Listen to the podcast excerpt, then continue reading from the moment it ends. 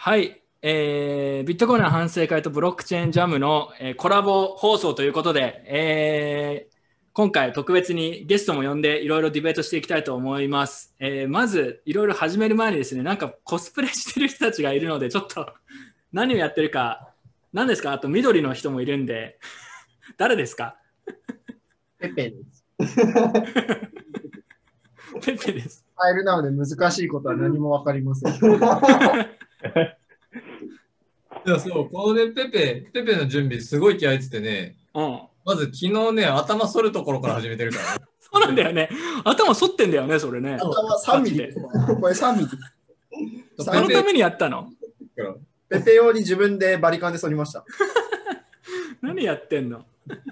あのブロックチェーンジャムの方で我々さっきちょうどセッション終わったとこだったんですけど、なんか、なんかよくわからないリアクションがたくさん来てましたね。これはみたいな。笑っていいのか、なんかこれ、これは何なんだみたいな、なんか微妙な空気になってましたね。はい、まあ、所詮なんかこう、頭のおかしい連中の集まりだから。まあ、まあ、内容は比較的真面目に話だけどね。うん、確かね、根は根は真面目っていうか、根は普通のオタクだからね。そうね。でもね、こういう、そうこういうのを見られると、外部のよく分かってないおじさんとかからは、あいつらはふざけてるって言われることがたまにあるんですけど、まあ我 我々は普段は真面目ですと。そうそうそうそうそうそうだって普段見てる人しかどうせ見てないしさ。あでもね、これね、そう、やる前ね、こうベニーさんに何も言ってなかったんでね。ああ、そうなの、そっか。じゃあ主催者の人ですね。そうそうそうそう、主催者のベニグマ、ベニグマの中の人には事前に何も言ってなくて、直前にこうお化粧は終わった後にベニーさんがいるところの窓に画像を投げたら、一言やばいって感じ 結構結構それなんか主催者としてはすごい複雑な気持ちだった可能性あるけどね。やばい。一言だけやばい。本当に、本当にブロックチェーンジャム反省会になっちゃってるよね。なんかすいませんでしたみたいな。その、はい。えっと、今日はですね、えー、まあ、いつもの反省会メンバーと、えー、キシン、まあ、キシンは前回もディベート出てくれて、えー、あとはブロックチェーンジャムにも今日参加してくれていた、えー、落合さん、まあ、SG さんでいいですか ?SG の方がいいですかね？はい、それで。と、コーヒータイムズさん、コーヒーさんにも来てもらってます。一応自己紹介それぞれお願いします、サクッと。えー、じゃあ、あどうぞ、どうぞコーヒーさんどうぞ。はい、えっと、反省会は最近ですね、あの僕のニュースレター企画とコラボして、結構出てるんですね。そうですね。あのほとんど多分毎週ぐらい出してる感じですね。で、今後もそれは続けていくんですけど、あのそんなことをやっているコーヒーと言います。ツイッターのハンドルがあのコーヒータイムズというので、コーヒーって名前でここでも出てます。はい。よろしくお願いします。よろしくお願いします。じゃあ SG さん。はい、えー、レイヤー2と国家のおじさんです。えっと、アラサーなんですよね。29で、来週アラサーに30歳になります。それはアラサーじゃなくて30ですよ、ただの。そうですね。みそじ、みそじ、アラサーではなく膝が、膝が痛いんですよ、最近。いやいやいやいや、ちょっとやめてくださいよ。はい、っていう感じです。よろしくお願いします。はい。えー、まあ他の人はもうみんな知ってるからいいかな。前回もやりましたし。えー、まあ、いつものメンバーただ顔だけ見て誰だこいつって感じになるんです。これ初めてこの動画見た人たちはこいつらなんだこいつらみたいなガチで僕だったらちょっと閉じちゃうかもしれない。閉じたそうそうそうそうそう。クリック率がすごい下がりそうですよ。頑張ってるのに。頑張ってる人もいるんですよ。頑張ってる人もいるのに。はい。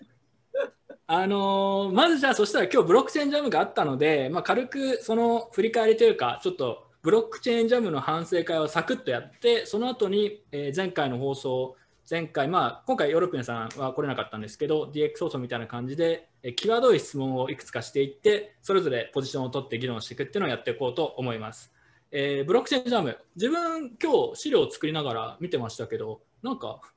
あの音楽の演奏会とかもあったりしてすごいなんかなんか特色があって面白いなと思いましたね。内容もあと、まあ、なんだろうな、なんか面白いのは、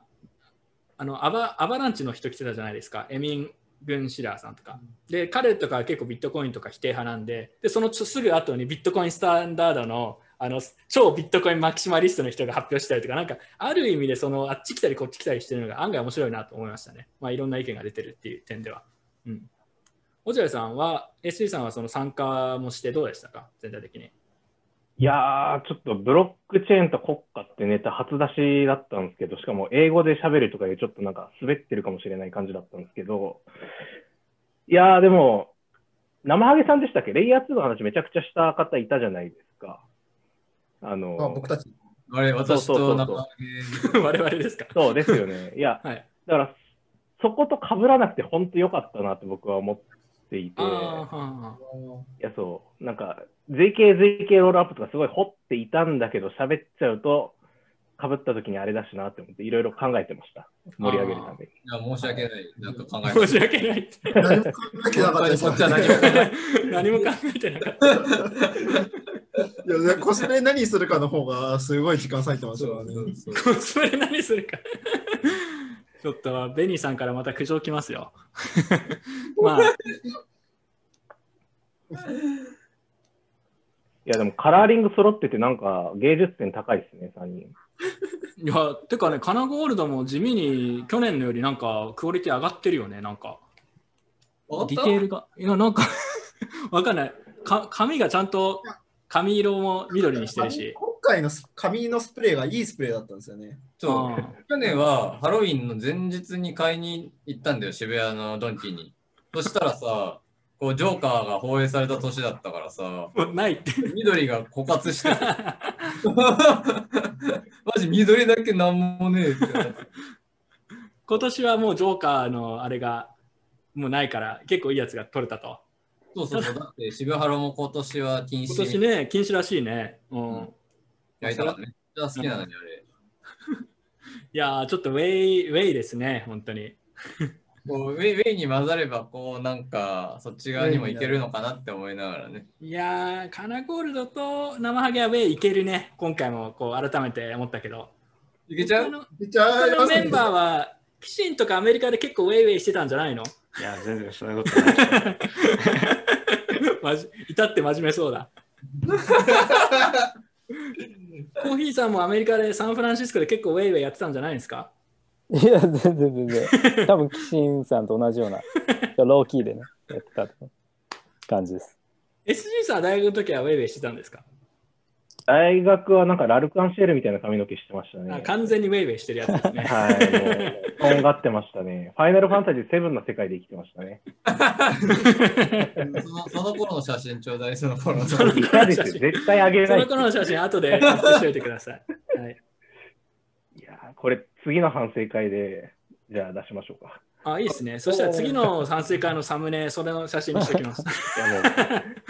絶対嫌ですよ、そんなの。はい。はい。えー、では、まあ、ぼちぼち質問に行っていきましょうか。なんか今日でも放送を見てくれてる人は普段よりはなんか少ないですね、残念ながら。みんなもブロックチェーンジャムに張り付いても疲労してるんじゃないですか。我々もなんだかんだ結構疲れましたからね。僕も疲れてますもんね。ちょっと疲れるよね、これね。1時間やった後に、A えー、AMA やって、ね。その前2時間こう、そこ？2時間化粧して1時間トークやって30分 AMA ですかそうそう。これからさらに1時間半とかやりますから、まあ、頑張っていきましょう。はい。うん、では、えー、やっていきましょうか。えー、前回見てくれた人ならなんとなくフォーマットわかると思うんですけど、えー、特定の質問をバンってこれについてイエスかノーかとかどう思うかいついついつまでにこれが起きるかみたいな質問を投げてそれをイエスとノーのポジションに分かれてえー、ディベートします。で、えー、前回はやらなかったんですけど、今回もあんまりちょっと準備できてないんですけど、えー、ちょっとね、聞いてる人、リスナーのライブの投票をちょっとできればやりたいなと思って、えー、一通り議論し終わった後にどっちがどっちのサイドが勝ったと思いますかっていうふうに聞くので、えー、コメントでまあなんか分かるように書いておいてください。で空気的にどっちが勝ったかで自分なんとなく記録しておくんでで、えっとね、なんか考えてるのは、勝率が高かった人とかは、なんか将来的になんか景品かなんかを上げるみたいなのをやりたいなと思ってます。まあ、なんとなく戦績をこうメモっとこうと思ってます。はい。というわけで、皆さん、ぜひプライドをかけて頑張ってください。別に、正直、ディベートに勝ったところで大した景品はね、本当はテスラとか上げたいんですけど、ちょっと、あの、弊社の財力では、あの一応4校に 4校には入ったんですけど、テスラはちょっと上げられないかなと思って。反省かあれですよ、ブロックチェーンジャムのあの業界団体と並んでの4つ目の。そうですよ。もう出世しましたよ、我々。ということにしてるんですけど。あの、講演企業に入れますって、あの、ブロックチェーンジャムのベニーさんに言われたんですけど、正直これいいのかと思ったんだけど、まあ面白いからじゃあお願いしますって言ってやってもらった。ちゃっかり。はい。ちなみに企業じゃないです、ね、企業、そう、企業ですらない。団体ですらない。YouTube チャンネル。YouTube チャンネル。なんか、なんかここと並列本当にいいのか、ベニーさんって思ったんですよ。はい。まあでもまあ、あのやっていただいたので、宣伝も協力させていただきましたし、まあいいんじゃないかなと。まあ一緒にやって盛り上がればいいんじゃないかということで、はい。えー、この放送も、えー、ブロックチェーンジャムとのコラボという感じで進めていきます。ちなみにサムネのあのベニグマ君とのやっぱコラボのサムネが結構いいいいですよね。いやいい味が出てる。一個聞きたいんですけど、ベニグマ怖くないですか？いや、なんかあれホームレス、ホームレス系ゆるキャラですからね。あれ、目が怖いんですよね、僕あいつ。段ボールハウスにぶち込まれて なんか目黒いんだよな、こう。なんかね、なんか、あのきょとんとした顔して結構ダークなことを考えてそうなキャラですよね。はい。まあでもあれいい味出てるんですごい好きですね。というわけで、えー、やっていきましょう。では、えー、第1問からいきます。第1問、えー、 DeFi のバブルはもう終わったか？という質問、えー、まずポジションを明確にしたいと思います。えー、自分はこの質問モデレーターですけど、イエス、 DeFi のバブルはもう終わったと思う人は、キシン、えー、SG、えー。 DeFi のバブルはまだ終わってないというのは、残りのじゃあ、えー、コーヒー、カナゴールド、生ハゲですね。では、じゃあ、えー、バブルが終わった派の人からなぜ終わったと言えるか、定義も含めて、えー、説明していってください。お願いします。SG さん、先どうぞ。えっと、そうですね。まあなんか、イーサリアンと見られやすいので、意外かもしれないんですけど、 DeFi 調べてるんですよ。僕調べてるんですけど、やっぱりその、いや、定義としてバブルっていうのが、こう、利回りがついててみんな使う、みんな使うからもっとお金が集まって、それでなんかこう、稲子式にタワーができていくっていうのが今まであったと思うんですけど、それの2回目が起きるかどうかっていう話で言うと、起きてほしくないっていう気持ちはすごく強いんですよ、僕は。なんていうのかな、こう。僕ってその DAO に国を乗っけて、それで国債みたいなの発行して、それが DeFi に流れて初めて、規模でかくなるし、本当に意味あることだよなって思っているがゆえに、あんまりイナゴタワーたくさん立ってほしくないという気持ちでイエスにしました。なるほど。はい。キシンは？いや、まあ、あの、まあみんなが3ヶ月、4ヶ月ぐらいの、そのバブル期に見てた、あの、まあ、焼き畑農業みたいな、焼き畑稲子農業みたいな、どんどんペースが速くなって、なんか次から次へと稲子が移っていって、なんか、盛り上がってっていうのがもう完全に収束してるっていうのは実感してて全然あんまり話題にもな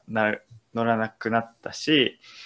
えー、まあ確かに開発してる人はまだ開発してるけども、えー、まあ注目がもうだいぶ落ち着いてしまったっていうのがあって、まあ、少なくとも今回のバブルはもう終わってるっていうのがあの自分はそう思ってて、まあ、もしかしたら今後また新しいバブルが新しい参加者とか前回敗れた人たちの敗者復活戦とかであの 盛り上がらないとも限らないけど、まあ、完全に今は終わってる様相を呈してるかなっていう。じゃあ次の今 DeFi のまあ一時バブルみたいなのが終わったとしてもしかしたらまた来るかもしれないって言ってましたけど 1, 1度目よりはそんなに大きいのは来ないくらいのじゃあ見方ってことですか？来たとしても。何か。それともそれもそれは分からないですね。それは分からない。うん、うん、なるほど。じゃあ、えー、 DeFi バブルはまだ終わってない派の人たち、えー、なぜ終わってないと思うのか説明お願いします。まあ、純粋にまだお金が完全に、えー、っと DeFi にステーキングとかされているお金の量が全然減ってないっていうのが一番大きい要因で、でまあ、 DeFi 系に関しては、まあなんか、一回なんか、えー、っと、ウニとかなんかよくわかんないごたごたイベントがとりあえず過ぎ去って、で、ごたごたしすぎたせいで、ちょっと市場が疲れてるだけなんじゃないかなっていう感覚です。なので、で、お金自体が、なんかバブルの崩壊っていうと、お金がなんかそのシステムから抜かれて、で、なんかみんな退場したりとかいなくなっちゃうっていう世界観だと思うんですけど、現状そうはなってなくて、ただ一方で、えー、っと新しいなんかよくわかんないイナゴタワーができでき,、えー、できなかったりとか、あるいはなんか、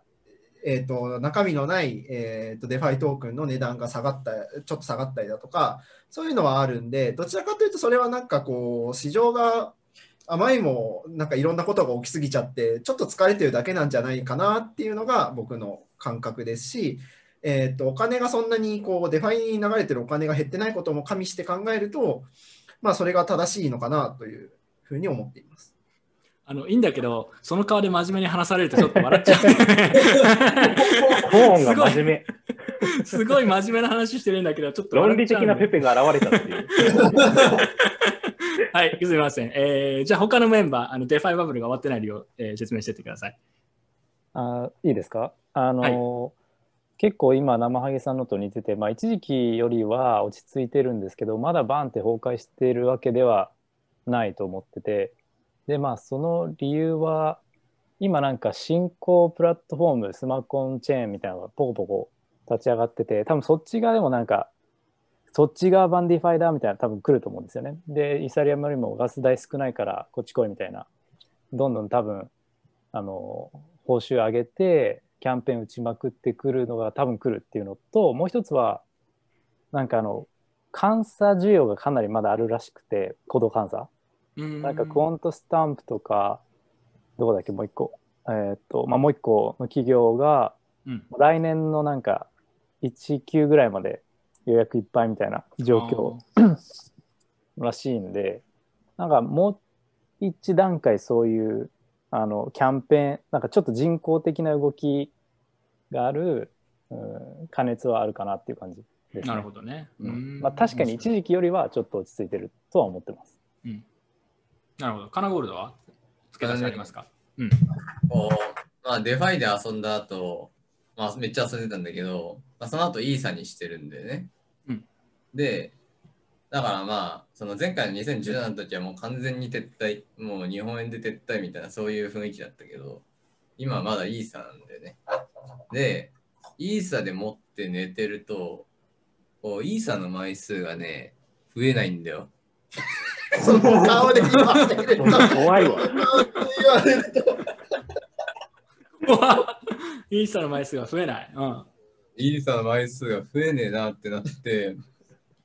おなんか草買いたくなるんだよね。草手出したくなってくるんで、ね。なんかまともな草ねえのかなと思って、こう、禁断症状が。教員月光。イライラし始める。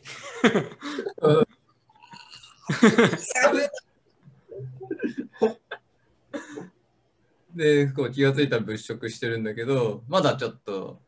こう、まだ疲れが残っててさ、あの寿司の頃、本当にもう睡眠時間完全に削ってやってたからさ、あれ思い出すと、あれはまだいいかなって気もなって、まあ結局草は手出さないみたいなね。まあそういう葛藤の中にいるフェーズなんで。ただね、もうちょっとして体力戻ってきたらね、これはもう、うん、買っちゃう。やるよ。絶対言ってる。まあ、まだ致命傷を受けてないと。体力デファイ、 DeFi ユーザーが。体力の問題。感はあるんだけど。デファイ使うと結構中毒性あるんですよね。ああ。なんかこう。何の話をしてるんですか？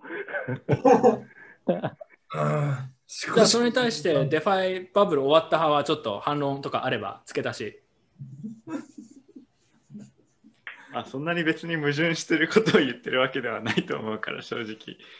うん、あのこっち側そっち側で。そうそうそうそう。そう、まあ単純に今が踊り場なのか低迷期にの入り口なのかっていうぐらいの若干金子が今が踊り場というか踊りたい場みたいな。踊りたい場。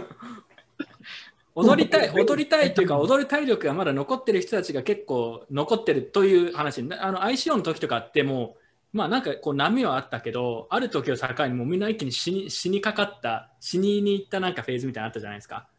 DeFi はまだそれが来てないという感じなのかな。まだ元気が残ってるみたいな。ちなみに自分は一応この質問はモデレーターなんですけど、自分が個人の意見としてはどちらかというと、えー、 DeFi バブルはまだ終わってない派でしたね。似たような理由で。そのまあなんかまだみんな元気あるんじゃないかなと思って、そんな傷ついてない感じがするなっていうのが、まあ個人的な見方ですね。みんながそう言ってる時が危ないんですって。なるほど。そう言ってる時にこれからむしろもう一段階下がるかもしれないとか？農具の価値あ、農具でめっちゃ金増えてると思ったらトークン自体の価値下がってるみたいな、そういうやつとかね。なるほどね。あなんかババ抜きっぽさがすごい DeFi とババ抜きっぽくない DeFi の2種類に分けた時に、ババ抜きっぽくない DeFi はそもそもババ抜きじゃないからバブルにならないし、うんで、こっちのババ抜きっぽいやつは、まあ、常に需要があるけど、やっぱり結構、あの、アップダウンが激しくて、まあ、自分はどっちかというと、こっちのババ抜きっぽい DeFi は、なんか結構、今は無理かな、みたいな。しばらく冷却したら、もしかしたらまた来るかもしれないけど、っていうくらいの認識。なるほどね。わかりました。じゃあ、1問目は、えー、ここまでにしましょう。えー、見てくれてる人たち、今の議論、どっちの、どっち派が勝ったかまあ、私はこっちだと思いますっていうのがあれば、ぜひコメントで書き込んでください。まあ、空気でどっちが勝ったかよあの一問一問、なんとなく見ていきます、今回は。はい、ヒップホップ方式ですね。声が大きかった方が勝ったという みたいな、そのあの謎の方式。なんとなく空気でこっちの勝ったって言ってる人が多いっていう方が勝ったという認識にします。はい。確かフリースタイルダンジョンだったんですね。そうそう、フリースタイル。怖いっていう意見しかないです、今。ダンジョンにモンスターが3匹怖いっていう。怖いって確かに怖いんだよね。どっかが不気味。意見ないです。どっちが意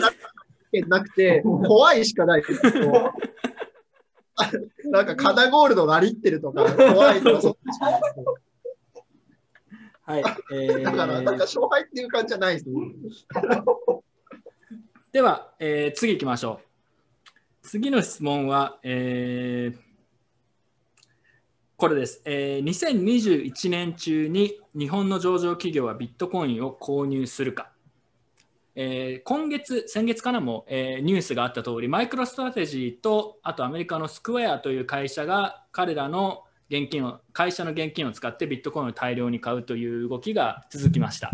で、まあ、その理由としては、まあ、現金の価値が下がってきてる。で、他に、えー、投資をするまあ、代替するまともなアセットがないということで、えー、ビットコインを、まあ、結構ベットして買うっていう動きが少しずつ起きているんですけれども、えー、この動きを追って2021年以内に、えー、日本の上場企業もビットコインを買うところが出てくるかという質問です。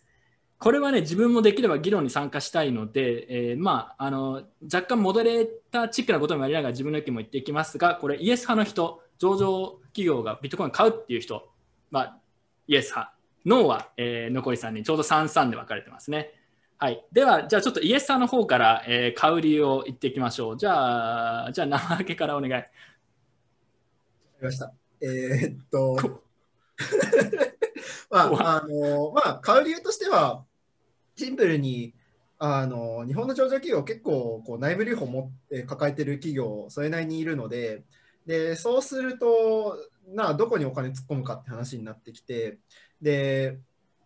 まあなんか設備に投資するか何かに投資するかって話になってくると思うんですけど現状でこう今の、えーと、経済の感じでこう設備投資する企業ってあんまりなさそうででかつなんか投資でまともなものあるか資産あるかっていうとあんまりこう今ない状況なのでまあ、そう考えると消去法的にビットコインを持とうでビットコイン持つっていうのでなんかニュースになってくると嬉しいなみたいな企業っていうのはまあどっかしら出てくるんじゃないかなっていう感じです。まあ、そんななんか強い確信という感じではなくてまあなんかそれぐらいのなんか感じの企業はまあ出てきそうかなっていう。なるほど。なっていうぐらい。はい。じゃあ SG さん。はい。えーまあ、これ2030年って置き換えたら大体の人がイエスって言うと思うんですよ。まあ買うでしょと。って考えると、買うの今でしょっていう話なんですよ。行くでやるでビットコ買いましやっていう話ですね。なるほど。はい。だからそういうことですね。自分はそれに付け加えるとすると、はい、えー、買う派は、まあ、まずアメリカの企業が買い始めるのが多分来年の前半とか結構ボンボン出てくると。まあ同じ理由ですよね、基本的にマイクロストラテジーとか。で、日本はもちろんアメリカのそういう企業ほど早くは動けないと思うんですけど、あのー、多分やっぱ1社くらいは、あ、うちもそろそろやばいってところが年末くらいまでね、ギリギリ上場企業でも1個くらい出てくる。例えば GMO とかね、あのすでに取引所とかやってるところとか、そういうところは比較的動きやすいので、なんかやるんじゃないのかなと思うんですよね、1社くらい。その点で、まあ、ギリギリインするかなということで、えー、どちらかというとイエス派にかけておきます、自分は。はい。じゃあ、ノー派の人、買わない理由。あれね、あの、買うとめんどくさいんだよね。めんどくさい。税制、税制だ。めんどくさいな、めんどくさいですね。なんかいろんなめんどくささがあって、まあ、その会計上の話だとさ、その、年末にその時価で評価しなきゃいけないって話。で、あの実際年末の相場荒れるしさ、こう、ちょっとなんか下振れして謎の損失計上するの、はあ、ふざけんなってなるんだよね。うん、っていうのが、っていうそのめんどくささを超えてまで、こう、買いに行くっていう気持ちが湧きにくいっていうのと、あとこう、一般的な普通の日本の会社でさ、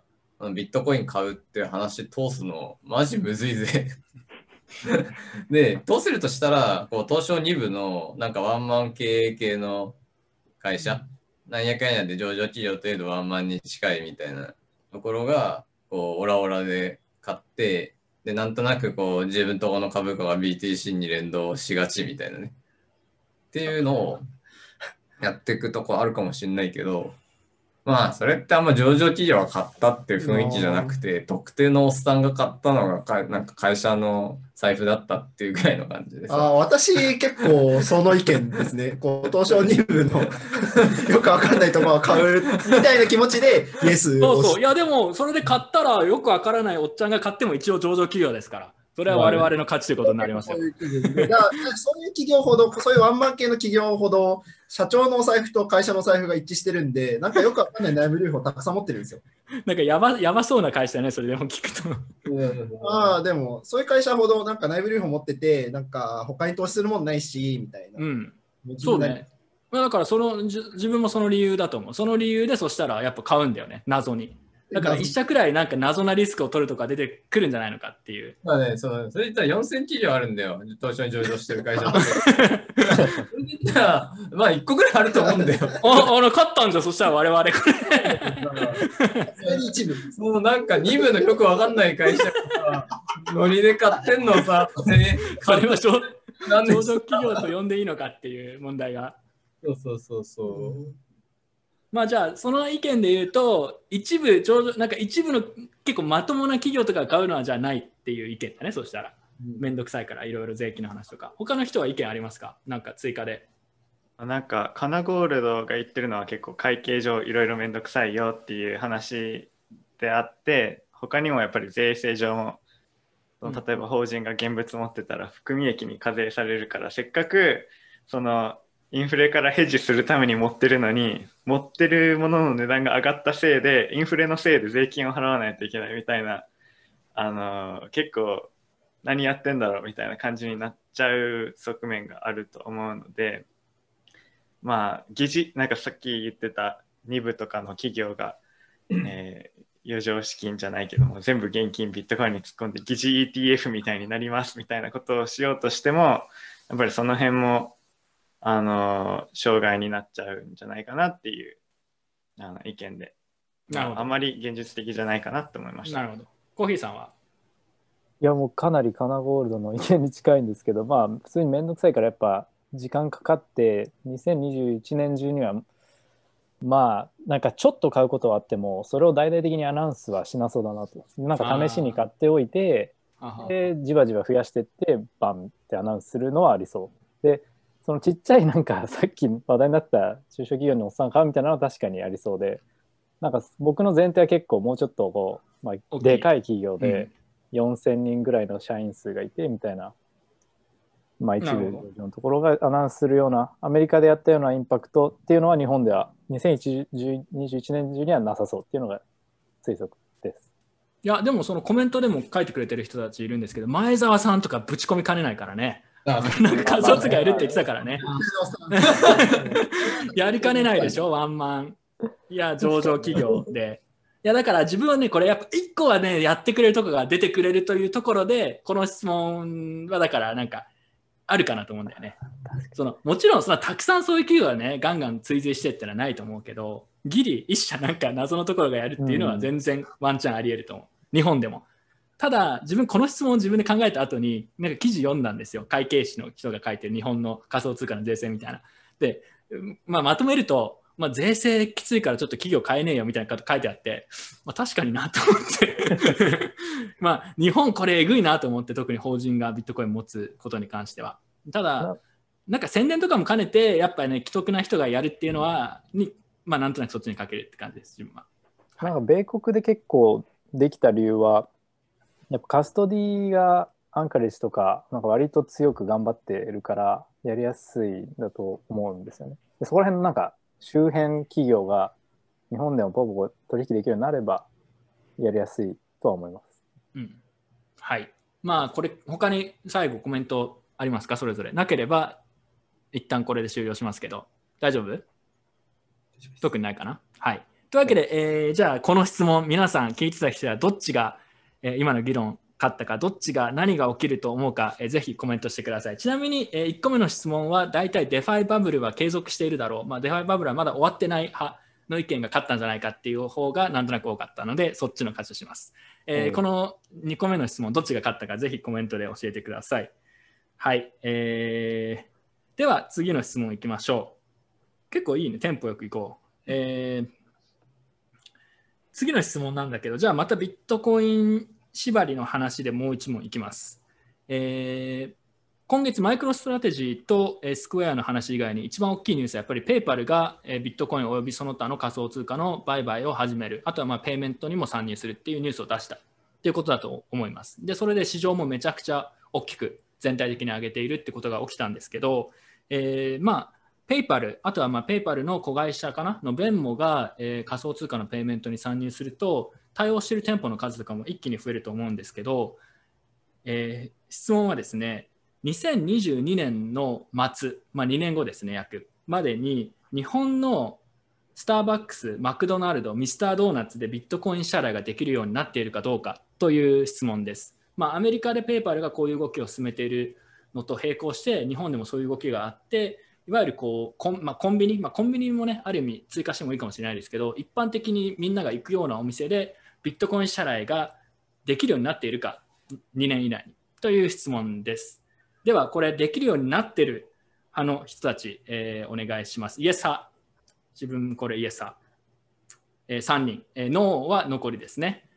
では、じゃあ、イエス派から、えー、2022年末までにビットコインが使えるようになっている理由をお願いします。じゃあ、キシン。えっ、と、まあ、ペイパルの今回の話は単純になんかペイパルの口座内からそのビットコインの売買ができるってだけで、まあ、まだその送金受け付けるとか出すとかそういう話ではなかったと思うんですけどまあ結局オープンソースのソフトウェアなんでそういう決済系の会社が興味を持っているのであれば、まあ、比較的簡単にあの導入まで持っていくことはできる。特に大手であればそうだと思うので、まあ、2022年末までであればスタバマクドミスドあたりで、まあ、例えば、ひょっとするともしかしたらなんか iPhone が対応して ID 払いでピロンってあのビットコイン払い、ライトニング払いとかできるかもしれませんし、うん、なんかそんなに障害はその受け取る側が法定通貨に関す何換金した状態で受け取るっていう状、えー、ものであれば、まあ、そんなにハードルは高くないのかなと思います。すみません、これ、アンド条件ですか？オア条件そうそう、それ僕もそう思った。アンド条件ってその、あその、スタバマクドミスド。マクド、そう、アンド、アンド、アンド。どれか、え、マジ？アンドね。はい、全部、全部。3つ別。全部。か。うん。なるほど。まあ一応、えっ、と、キッシンさんの次は俺かな？イエスで言うと、ちょっとアン、アン、オアで考えてたんですけど、スタバとかはやっぱ US の方でもうそろそろ、受付されると思うんですけど、で、まあ、連動して日本でも始まると。で、かつなんか日本だと割と PayPay とかがなんか頑張ってるように、キャッシュレス推進の一環で、えー、ビットコイン受付みたいなのが乗ってきそうかなという、えー、理由で、2022年ぐらいまでには、まあ、こう利点で使えるでしょうと思ったっていうのがそういう考えですね。うん、なるほど。えー、自分もイエス派なんですけど、イエスの理由の説明をする前に、あの有名なティム・ドレーパーっていうシリコンバレーの投資家いるじゃないですか。で彼、そのめちゃくちゃビットコイン強気の人で、えー、なんか価格予想を当ててたんですよ。2017年末までなんか2万ドルになるみたいなのちょうど当ててたんですよ、確か。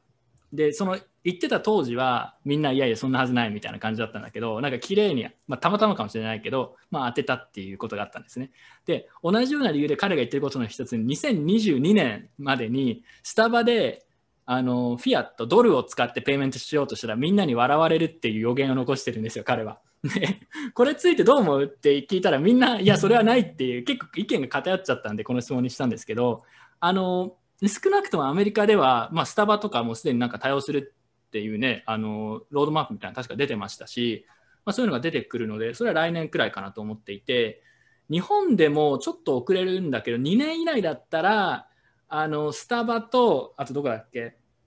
自分で聞いたけど自分忘れちゃったよ。ミスドとマック。あスタバとマックくらいだったらあのそんなたくさん使われるかは別として対応してるのはあり得ると思うんですよね。で、まあ、ミスドはちょっと分かんないですけど、でも、ペイメントプロセッサーとかがなんか同じようなとこ使ったら、結局まとめてもついでにあのいろんな電子マネーとあのの一つとして、まあ、追加しますっていうのは全然あり得るかなと思っていて、まあ、その点では2022年末までだったら、この3つだったら全部対応してる派かなっていう感じです。ただ、ライトニングネットワークとかそういうのではなくて、本当に多分カストディアルのなんか電子マネーのちょいなんか適当なものとして追加したっていうくらいだと思います。なんかビッグカメラの延長そうそう、ビッグカメラみたいな感じで。うん、はい。じゃあ、え対応していない派、えー、理由お願いします。はい、生ハゲ。えー、っと、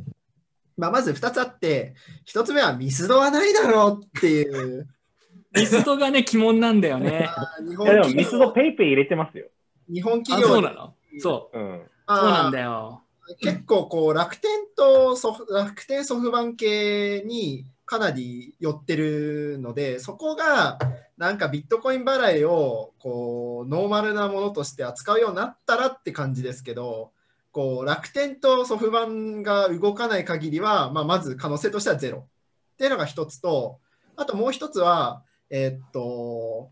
アメリカでのスタバのビットコイン払いの導入っていうのは、こうバクトっていうものすごいこう強気にこうペイメントを推し進めていくかなり強力なプレイヤーがいるっていうのが一番大きな理由だと思っていて、スタバ単体だったら絶対スタバ BTC 払い受け付けないんですよ。バクトがいて、バクトが俺これやってくれよって強く押すから、スタバもやりはやるって言い始めたの実証実験としてやるって言い始めたのであって日本だとそういうプレイヤー今のところいないじゃないですかこうバクトみたいな結構強気の動きをするプレイヤーっていうのは。だか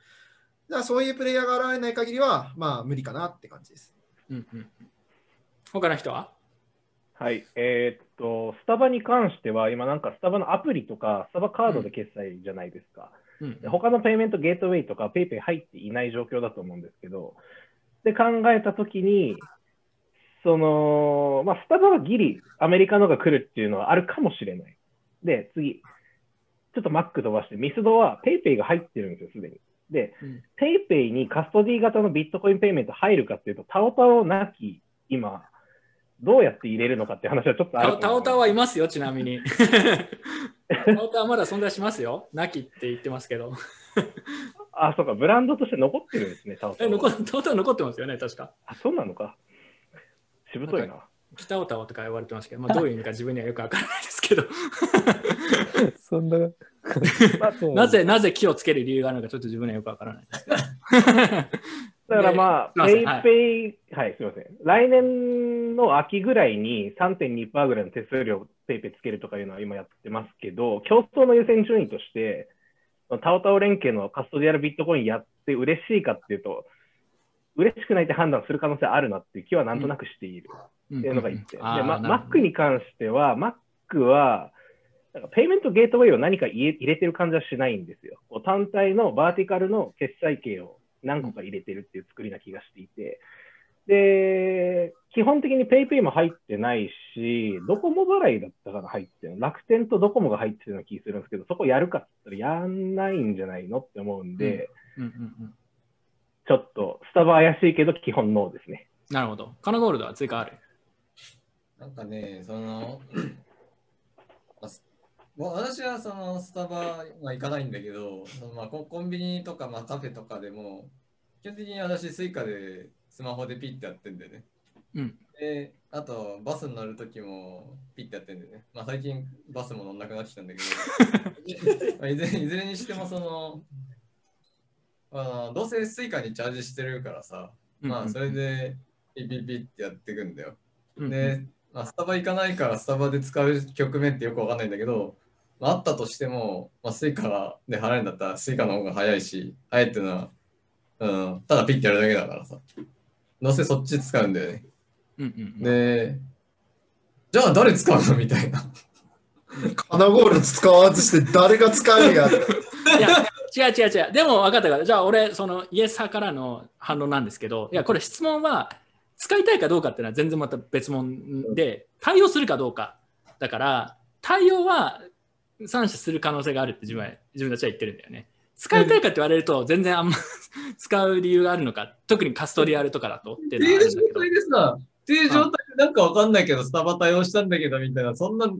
そんな意味不明なビジネス戦略取る会社はスタバみたいに大きくならないと思うよ。ああ、なるほどね、俺ね、スタバはアメリカが先に絶対やるから、それはもうだってそういう計画出てるし、なんかその流れで日本でもってのはあり得ると思うんだけど、ちょっとやっぱ他のね、特にあのミスド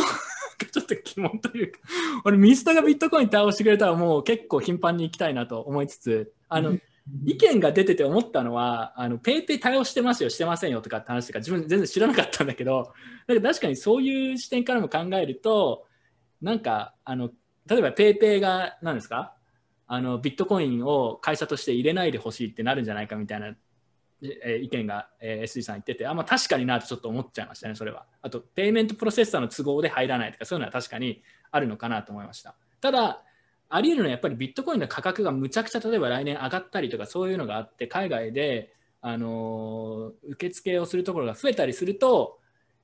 なんかねなんかよくわかんないけど流行りだからやろうかっていうこう謎の思考回路でやるな2年後だからわかんないからあり得るっていう意見です自分はどちらかというと。他の人は何か追加とかあの主張ありますか？まあなんかあテスラかかってますよ。そうでしょ。MVP にはテスラのなんか模型みたいな。模型か。思ったのはさ、そのスタバでさ、あの、よくスタバってデータで行く人はそれなりにいるね。で、データで行った時にさ、こう彼女の分もこうビットコインで決済するってさ、なくない？と思って なんかえ、この、この彼ビットコインやってんだけど、みたいになるんじゃないと思って。いやいやいやいや。キモい いやいや、ティム・ドレーパーはだから2022年までに、ただ逆にドルを使うと笑われるって言ってますからね。そこまで言ってる。すごい予言ですよ、それでも。本当にそうなったら奇跡で、でそれはさすがにないなって自分も思うんだけど。うん、他の人。いやまあちょっとちょっと若干趣旨ずれる気もするんですけど、はい、その飲食店だとやっぱ利ザヤがあまり大きくないから例えばビットコイン払いを受け取ってそれが調子ようとはならないと思うんですよね。うん、ただもっとその利利益粗利の大きい企業とかだと大きいビジネスとかだと、まあ、ビットカビットコイン払いをで受け取ったものはまあガチ法しようみたいな、うんうん、そういうのが、まあ、日本じゃないかもしれないけど世界のどっかで、えー、そういう流行が出てそれで取り込まれてそれがなぜか日本にもなんか、えー、流行りがそのまま、えー、入ってくるみたいなあのそれは考えられるなと思って、まあ、個別にスタバとかマクドミスドっていうのを細かく見ていった話じゃないしこいつらがあのホドルする気はなさそうだからなんかビットコイン払いするのも売るだけだしなってなるんですけど、うんうん、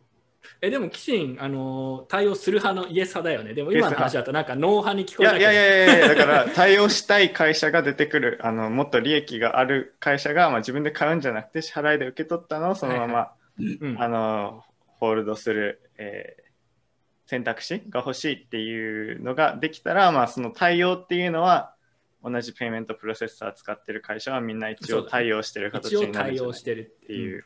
そうだね。自分もどちらかというとそこがけなんだけど、ペイメントプロセッサーにあんまり詳しくないから、何とも言えないっていうとこはあります。まあ、これくらいにしましょうか。そしたらこの質問。えー、では、皆さん、今のどっちの主張が正しいと思ったか、ぜひコメントでお願いします。ちなみに、さっきの、えー、上場企業がビットコインを買うかって質問ですけど、なんかあんまりはっきりしないけど、なんとなくしない派の方が多かった気がするので、えー、しない派、上場企業はビットコインを来年以内には購入しないというあの意見が優勢でした。はい。うわ2つ外したよ、俺。はい。では、えー、今の自分、個人個人でそれぞれ勝率ちゃんと数えておいてね、あの今日最後にあの結果発表するんで。ちなみにこれあのこの質問のいいところはやっぱ2021年とか2022年くらいだったら答え合わせができるのでえー、まあそうですね。例えば今言ってる人たちが、今例えばじゃあ来年までに上場企業を買わないっていうのがなんとなく勝ったって言ってたとしても、もしかしたら来年買ってたら、僕はまあ、出演者とリスナーをディスってくっていう お前ら間違ってたぞと いうふうになっていくということになると思います。はい。えー、っと、では次の質問いきましょうか。ちなみに、あの前回あの放送でやった質問、一応答え合わせしとくと、えー、今答え合わせできるものだと、寿司はなんかあと48時間鮮度を維持できるかっていうのは結局あれ鮮度維持したよね、結局。48時間は。うん、だからあれは下が正しかったです。で、もう一個が手数料が下がるかって質問、手数料結構下がったね。想定以上に下がった、これは。だから、これは手数料が下がると予想した方が正しかったという結果に今のところなってます。はい。他はビットコインとイーサリアムの最高値、どっちが先に価格を最高値を更新するか。でもこれはまだ分かってないですけど、まあどちらか。うん、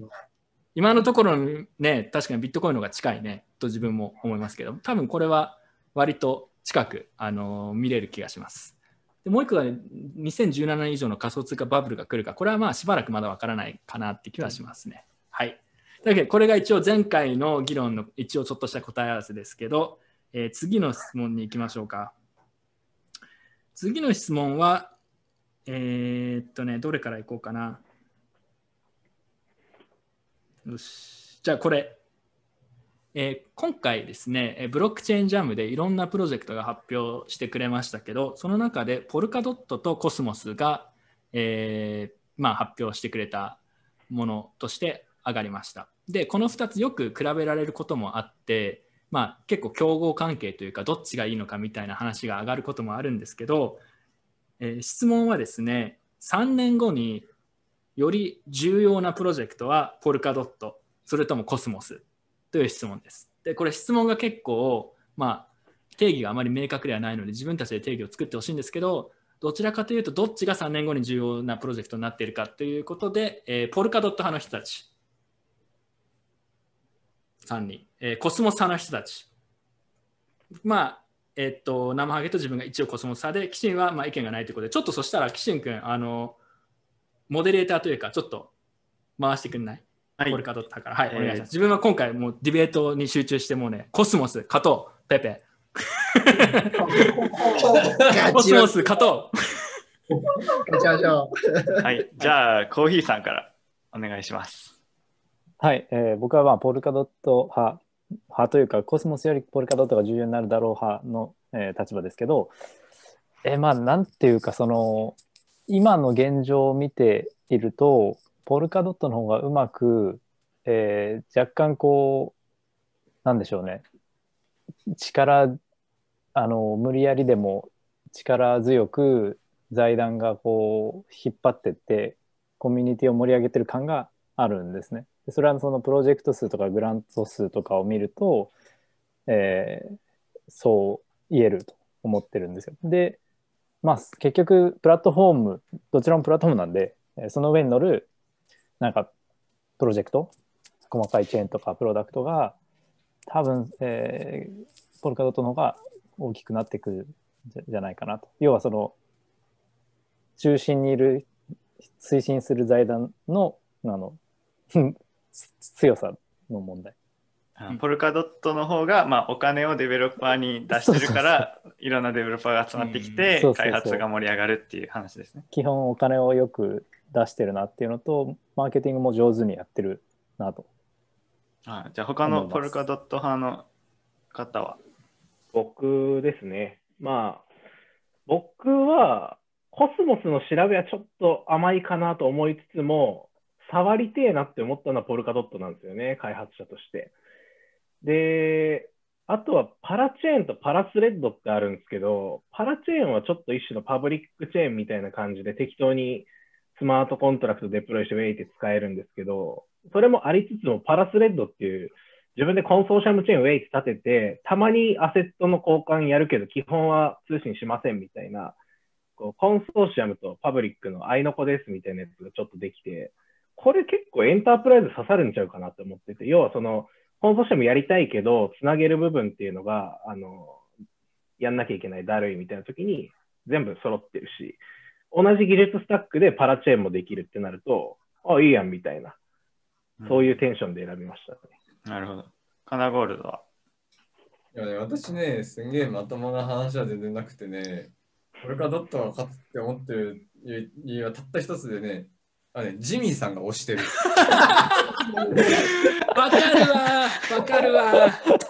ジミーさんはね、勝ち馬に乗るからね。これ、これ圧倒的ファンだと思って。なるほど、レジェンドジミー本間が押してるっていうのはやっぱ確かにね。ジミー本間の目利き。ジミー本間は結構でもよくブレるから、コスモスも結構一時期押してたからわかんないよ、まだ。確かに。まあでも、今のところは大丈夫。定期的に。今のところは、確かにポルカドットをしてる感じ、ね、ポルカドットで大丈夫そう。なるほど。じゃあ逆に、えー、コスモス派の生ハゲとかはどうですか？生ハゲ先行く？自分先行く？あ、じゃあ東さんお願いします。あ、はい。えっと、まずコスモスについてなんですけど、正直自分コスモスそんな詳しくないんですよ。どちらかというと、ポルカドットの方がちょっと詳しいくらいなんですけど、まあ、両方そんな詳しくないですけど、ただ、ポルカドットをちょっと調べて思ったのは、そのパラチェーンというかパラスレッドいいじゃんっていうのあったんですけど、企業の視点から、あとはまともな企業ですよね。からすると、パラスレッドとかってやっぱりあのね、ポルカドットのあれな何チェーンって言うんでしたっけ？メインチェーンのこと。名前ど忘れちゃった。リレーチェーンですね。リレーチェーンです。固有名詞つけすぎなんですよね、あいつら。で、あの、リレーチェーンにやっぱりおんぶに抱っこなんで、あの、なんかね、やっぱりまともな企業、質問はさ、どっちが重要になるかってことなんで、まともな企業が採用するってことでは、なんかパラチェーン使うよりは自分たちで、その、えー、コスモス SDK 使って、えー、相互互換性があるブロックチェーンとして運用していこうっていう風な使い方の方が、むしろ先に行くというか、そっちの方がまともな企業にとっては重要なんじゃないのかなと思っていて、えー、実際にバイナンスとかもそういう同じような理由ですでに、えコスモスを利用してる、ポルカドットじゃなくて。で、えー、あともう一個は、パラチェーンとかパラスレッドのアイデアっていうのはまあ確かに面白いなと思いつつ、あのー、やっぱね、まだ全然できてないんだよね。でそれができるようになるのが多分結構先だと、まあ、自分は細かく分かんないけど多分1年先とかもしかしたらもっと先になるかもしれないって考えると3年後は今まだ微妙にバイ、えー、コスモスの方がバイナンスが受け付けたりとかしてリードしてるし3年後だったら、あのー、コスモスの方があのまともな企業からの採用が多いっていうのはあり得るんじゃないかなと思います。あとは、えー、まあ、揉めそうだよね、なんかね。また資金凍結したとか言ってね。うん、そういうのがあったりすると、やっぱコスモスの方が案外盤石なんじゃないかという意見です。生ハゲ、他に僕も結構近い理由で、結構リレーチェーンっていう仕組みは、あんまりワークしないんじゃないかなっていうのが、えー、正直な印象で、というのも、えー、っとこのリレーチェーンを使うっっていうユーザーを集めないといけなくて、ドットトークンを投機目的で持つではなくて、リレーチェーンを使うっていうユーザーをある程度集める必要があって、それに比べると、えっと、コスモスはまず、そうですね、バイナンスっていう大きな、こう、ところがもうすでに使い始めているっていうのがあるのと、あとは、えっと、コスモスの方が、えっと、もうちょっと素なので、こう、結合が、チェーン同士の結合が素なので、えっと、サブストレート、ポルカドットちょっと密すぎるんですよね。そうそうそう。から、リレーチェーンが1個死ぬと、ね、リレーチェーンがなんかビジネス的にうまくいかないと、全員共倒れするんですよ。で、そういうものをなんか使いたい人って、こう、開発者以外にどれだけいるかって言ったら、案外少なくて、で、なんでこうシークレットネットワークが、えーと、サブストレートっぽい実装だったのがなぜコスモスになったかっていうのがずっと分かってなかったんですけど、まあ、最近ちょっと気づいたこととしてコスモスの方が、まあ、なんだかんだでこう自由度高い設計あれこれやってもなんだかんだで最終的には他のコスモスのコスモスハブ通じて最終的には他のコスモスとなんだかんだでつながれちゃうから今結構ざっくりした実装でも、えー、うまくいく。なんかうまくいく。それは、えーと、要素同士の結合が素だから。で、リレーリレーチェーンはリレーチェーンでこう、インターオペラビリティみたいな総合運用性の、えーと、話でいくと、圧倒的にポルカドットの方が総合運用しやすいっていうのはそうなんですけど、その一方で犠牲にしたものとして、あまりにも密すぎて、リレーチェーンが死んだら、もうポルカドットはあんまり重要じゃないプロジェクトとして見なすことができてしまう。で、コスモスはもうすでにもうバイナンス使ってますし、こうバイナンスが使う以外のこう重要度になることは今後ないって考えるとそうそうそうまあ、どっちが重要かって言ったらコスモスって感じですかね。なんかそのギャビン・ウッドのやっぱ顔がどうしてもチラチラしちゃうんだよね。あ、それはありますね。企業とかそのまともな開発者とかそっちにやっぱ使いたくないって理由になっちゃうと思っていて、あの特にバイナンスとかさ、あのシークレットネットワークとか、そういうとこはやっぱりあのより無色なプロトコルを好む傾向があって、そっちの方が今先行してるんだからなんか特にそんな大きい企業がポルカドットを使うあの EOS が同じような戦略でお金あったんだけどまあ結構ポチャってるじゃないですか。まああれほどにはならないとしてもなんか似たような軌道を描いても驚きではないかなという主張です。なるほど、えー、ポルカドッターたちなんか言い返すことはありますか？ギャビンウッド王国にひざまずくんですか、えー、いやあの確かにギャビンウッドって印象悪いじゃないですか、金をああいうふうに。いやいや、そんなことないですよ。僕はみんな好きです。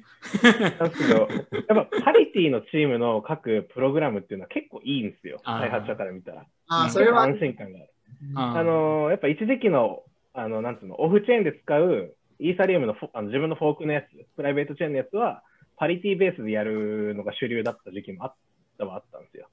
ポルカドット出る前ですね。で、えー、結構イーサの値段が上がってっていうかガス代高騰してから開発者がポルカドットに流れてるというか最近の Web3 ファンデーショングラントを見ると、うん、結構そのマターラボの GK スナークスのあのジンクっていう新しいやつがあるんですよ、名前がそこに。そのどうせ同じ技術でダブルディップして金もらえるんだったらもらっとけっつってこうポルカドットちょっと引いてるって感じなんですけど、これ面白いのがでコスモスって確かに企業がいっぱいつながって、いろいろ生態系できてて使われるんでしょうけど、ポルカドットの方って多分ね、技術溜まっていくんですよ。要はサブストレートっていうそのベースの、まあ、基盤って名前ですからね。ラストのそのパレットっていうライブラリがバーって溜まっていって、まああのパラスレッドで、パラスレッドってコンソーシアムチェーンとして独立してるチェーンがトークンの行き来だけできますみたいな感じなんですけど、これに ZK スナークスの回路簡単にかけるやつ、イーサリアムから移植しましたとか、そういうのが増えてくると、すごい開発しやすいんじゃないかなっていう印象。で、一個聞きたいのは、イーサミントって息してんのかなって思ってて、なんかやっぱ開発の知見がたまる構造にあるのって、コスモス側だったらイーサミントなのかなって思ってて、これ知りたいなっていうのはありますね。イーサミントは、もう自分もまあコスモス正直あんまり技術的に触ってないので、イーサミントまだ生きてたっけな？イーサミント？なんかこの前なんかまた一応ね進捗あったみたいな発表あった気がしますけど、自分よくわかんないですね、イーサミント。うん。まあ、あんま使われてなさそうですね、少なくともまだ。そうだからコスモスは、なんていうか、どちらかっていうと、なんかサブストレートとコスモスって僕は正直並べること自体がちょっと違う気がしていて、うん、えー、っとサブストレートってもうそういうプラットフォームなんですよ。でプラットフォームになんかニョキニョキいろんなものが生えてくるっていう感じでだからプラットフォームのこう根元が死んじゃうとこう使われなくなってでまあ今僕の主張としてはその根元がうまく使われないこう可能性が、えっと、結構 EOS とかのやつが見てるとそれなりにありそうっていう主張で、一方でコスモスって、えー、っと、先ほど東さんもおっしゃられたように、どこまでいっても無色なんですよ。もうなんかそういうこうプロトコルがあって、そういうなんか一種の ERC20 企画みたいな感じですね。コスモスは。どちらかというと企画みたいな、企画になんかライブラリがくっついちゃったみたいな感じで、プラットフォームではないんですよね。なので、なんか企画だから、同じ企画だから、なんか通信できるよねっていう意味でのインターオペラビリティのに対して、まあなんか、サブストレートは、ポルカドットはどちらかっていうと、同じ根元からニョキニョキ生えてるから、まあ、つながれるよね、みたいな。だからそもそもこう比べること自体が違うっていう話はあるんですけど、まあ、根元が死ぬとみんな死ぬのに対して、こう無色で、えー、無色な無色な一つの規格、そうこのコントラクトあコントラクトチェーン同士の、えー、総合運用性を保証する企画っていう方が、まあなんかロバストな仕組みなのかなっていう、こう技術なのかなっていう気持ちがある。うん。うん。いや、ちょっと、ちょっと。軽くプロレスいきます、ね、全然全然お願いします。あの、リップル社から出たインターレッジャープロトコルってあるじゃないですか。うん、あれもプロトコルであり企画ですけど、今そんなに重要とは言えないと思うんですよね。だからそんな感じになる可能性ってないですか？ああ、あえー、っと、もちろんあると思います。えただ、やっぱこうプロトコルの採用の話になると、若干こう、えー、とどういう色をしてるかっていうのも結構大事になってきててリップル社の色をしたイーサって使いたくなくないですか？無理ですね。ありありえないですね。ななんでですか？なんでですか？リップラが。でもリ詳しく教えてください。の色。乱闘になるんで、細かいところ。のイーサって、こう GitHub のレポジトリ見る前に閉じますよね。ひどいようだな。なんでだろうな。なんか、ざるを得ないな。で、に対して、なんか、なんか無職の、なんか、これに従って、これのライブラリ使ってチェーン作っておくと、なんか、緩い結こうサブストレートに比べたら緩い結合だけれども、なんかつながれる可能性もあるし、まあ、つながらなくてもいいよみたいな。で、なんかチェーン、なんかそれなりの自由度で作れるよみたいな感じ。という僕は認識ですね。はい、だから、バイナンスはチェーンでも、バイナンスチェーン使ったと、それを採用したっていう認識でいます。リップル色のイーサはやっぱりこう違うんですよね、色が。いやまあそのリップルって一応ほら、やっぱ会社が強すぎるから、コスモスって良くも悪くもその中央があんまり強くないんで、やっぱそこが無色の良さを引き立ててると思うんですよね。そのある種ちょっとビットコインに近いというか。だからそう、うん、そうですね。なんか、それはやっぱりリップルのインターレジャーどうのっていうのはちょっとやっぱ違うかなと思いますね、自分も。なるほど。一生拾いたいけど、と委ねますか、視聴者に。あ、なんか、岸君、モデレートしてくれていや、もう、そうですね、もう、結構長くなっちゃったし。興味なさそ う。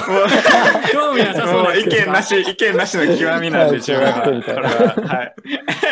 興味ない感じですか？はい、じゃあここはここまでにしましょうかそしたら、えー、この話題は。どうでしょう、3年後には分かります。そうですね。視聴者の人たち、ぜひ、えー、今の話を聞いて、コスモスとポルカドット3年後により重要なプロジェクトはどっちなのかっていうコメントをぜひ教えてください。ちなみに、自分一応コスモサでやったけど、ぶっちゃけ自分個人の意見で言うと、どちらかというとポルカドットに近い。あの、うん。まあ、詳しくは言わないけど。僕はあえてノーコメントで。うん、まあ、ただ別に、ディベートはね、別にどっちの立場を取っても全然いけるから、いずれにせよ。なんか、なんかね、人間はやっぱりリーダーがいる方が好きなんだよなという理由か、自分はポルカドットの方が来る気がしますね。本当で。うん、あとはでも技術の視点とか面白かった。あの、サブストレートの話とか、全然そこは分かんなかったんで、なるほどって思いました。じゃあ次の質問いきましょう。次の質問、結構一番今日割れるというか物議を醸す可能性がある質問ですけど、えー、バイナンスが、え、少し前に出したデファイブロックチェーン、バイナンススマートチェーン。このバイナンススマートチェーンはこれはありかなしかという質問をします。で、まあ、ありかなしかってまた定義がすごくもんわりしているので、まあ、ありの人はありの人で、こういう意味でありです。なしだったらこういう意味でなしですということで説明をお願いします。あと、バイナンススマートチェーンのことについてわからない人が結構いると思うので、まあ、なんとなく補足しながら説明してもらえるとありがたいです。じゃあ、バイナンススマートチェーン、あり派の人。えー、コーヒー、キシリン、生ハゲ、えー、バイナンススマートチェーン、なし派の人。はい。というわけで、えー、SG、カナゴールド。じゃあ、あり派の人からなんでバイナンススマートチェーンはありと言えるのか説明お願いします。いやー、あの、デファイバブルの時のイーサしか見ました？キムあのガス代の消費のトップの方にキムチとか寿司とかなんかすき焼きすき焼きはないかなんかよくわかんないのがなんか上からガーって並んでてそれのせいでガスが550とか600とかいってるんですよ。でそういうのって基本的にもうなんかこう分散性とかどうでもいい人たちじゃないですか。こう踊りたい人たちがやってその結果なんかこうキムチとかなんか寿司とかパンケーキじゃなくてなんだっけ？パンケーキはバイナスのやつ。です。でとかでガーってなんか印刷権が汚染されてガス代が上がっていくじゃないですか。でバイナンススマートチェーンはこうコンパウンドとかこうユニスワップみたいなまともなデファイがいる場所ではないんですよ、少なくとも。でも、今、バイナンススマートチェーンのデファイ見てくださいよ。パンケーキとかソフトドリンクスワップとか、ゴミで溢れてるんですよ。ゴミで溢れてるんですよ。そんな初めて聞いた。で、ゴミ捨て場が必要なんですよ、この世には。踊りたい人は一定数いるから、で、踊りたい人が問題は、デファイバブルの問題は、踊りたい人がこう、表舞台に上がっちゃった。イーサって表舞台に上がっちゃって、そこでイーサスキャを汚染してガス代を釣り上げてって、で、その結果、なんか僕とかがなんか1個トランザクション、まともなトランザクション打つのに、なんか1000円とか2000円とか払うはめになるんですよ。それは、お前らどうせ分散性と気にしないならゴミ箱に移動しろって話なんですよ。で、バイナンスマートチェーンは、こう、声だめとしては優秀ですよ。いくらでもなんかソフトドリンクとかコーラとか、なんかすき焼きとか卵とか、何でもこう乗っけられるから。で、そこになんか、遠くなんか大量出るじゃないですか。なんかよくわかんないソフトドリンクとかなんか気持ち悪いのが。で、それをバイナスイノベーションゾーンっていう、これまた新しいゴミ箱に突っ込んでやるんですよ。そうすると、誰もこう、キムチとか触ってた層は、誰もいいさ使わなくなりますから。だってなんか、バイナスマートチェーンってゴミ箱で、よくわかんないサンプルとトーク上場したら、イノベーションゾーンに追加されて、なんか取引できるんですよ。もういや、ペペずるいだろ、それ。ペペずるいよ、それ。ちょっと不気味すぎるんですけど、この見た目と プラスして、すごいシュールな感じこれで俺たちのイーサ帰ってくるんですよ。俺たちのイーサが30ギガメートル帰ってくるんですよ。ラップや、ラップ。じゃあ、じゃあ、他のアリ派、アリ派、ちょっと違う定義でもいいんですけど、ありにしてる人たちのありの理由を教えてください。今のすごいな。あと、あるよ、誰で僕とあと誰だ？シンかな？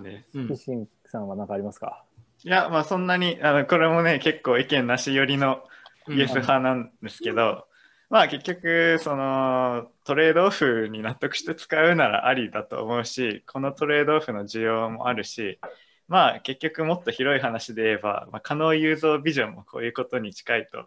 自分の中では思ってるので、まあ、ブロックチェーンとあのプライベートブロックチェーンとパブリックチェーンのなんかトレードオフのなんかあの話とかと似てると思うんで、まあ使いたい人は使えばいいし、全然その選択肢が、その火だめがあるのはありなんじゃないかっていう意見、そんだけです。うん。コーヒーさんは？あも似たような感じなんですが、まああの、ゴミ箱とまでは言わないんですけど、まあなんか使いたい人が使える場があっていろんなプロジェクトがもっとなんかプロダクトが出しやすくなるとか、まあ、ファーミングで流動性が出しやすくなるとかであれば、まあまごまと変なやつの中にもまあまともなやつは1000日とか含まれる可能性が上がるのでまあそういった意味ではちょっと高あの高性能というか分散性を犠牲にして高性能なやつっていうのはあって良いありっていう意見ですね。なるほど。うん、じゃあ、バイナンススマートチェーンなし派、なし派の理由をお願いします。はい。まあ、OKEX みたいにバイナンス刺されたら、スマートチェーンどうなるんやろうなっていうのが1点と、あと ZK、ZK ロールアップの回路とかジンク出てきたら、まあ、ゴミがそっちに踊り出るかもなっていう。まあ、要はその、より華麗に踊れる場所があればそっち行くよねみたいな話なんですけど。ゴミ作る人は、大丈夫。この2年はゴミつける人いや、5年、5年、5年です、5年です。GK は無理っすよ。いや。理解するのに、ね、実装に1年ですから。いや、俺、高3ですね。この、このラップに勝てる気がしない。高3、あ、高3にしない。高3。強すぎる。ファイナンススマートチェーン、なし派、カナゴールド、じゃあ、なんとか守ってよ。基本ね、ペペの前で言えることは何もないんだよ。これはペペの勝ちじゃないかな。いや、ペペの勝ちっすよ。じゃあもう全員ありになっちゃうの？そしたら。なし派頼みますよ。なしいやもう呂布カルマでしょ、今の完全に。勝てない。生ハゲは今日はなんかそのコスプレでだいぶ追加点が入ってる感じがする。なんか 凄みが結構ある。いや、でも、なし派でもあるでしょう。あの、まあ、真面目な話をするとしたらね。真面目な話にするとね、いや、その、いや、なんでかっていうと、じゃあ、この質問したいんだけど、結構、その、バイナンススマートチェーンは、あの、イーサリアム好きな人からすると、あれはあんなのデファイじゃないからなしだみたいな結構言う人多いじゃないですか。だから、その人たちの意見は妥当だと思いますか？っていう、逆にその質問を変えると。まあ、そその言い分はね、なんか、納得感あってさ、うん、そのマネーレゴって言った時にイメージしてるのって、うん、こう3歳の子供にまず買い与えるさこのベースのこの形しかないこのレゴたちがあるじゃない、うん。まあ、あれをイメージしてるんだけどバイナンスチェーンのレゴってなんていうかこうたまにレゴでもさこうスター・ウォーズセットとかでもう組みもうこの通りに組み立てなさいみたいなのがあったりするじゃない、うん、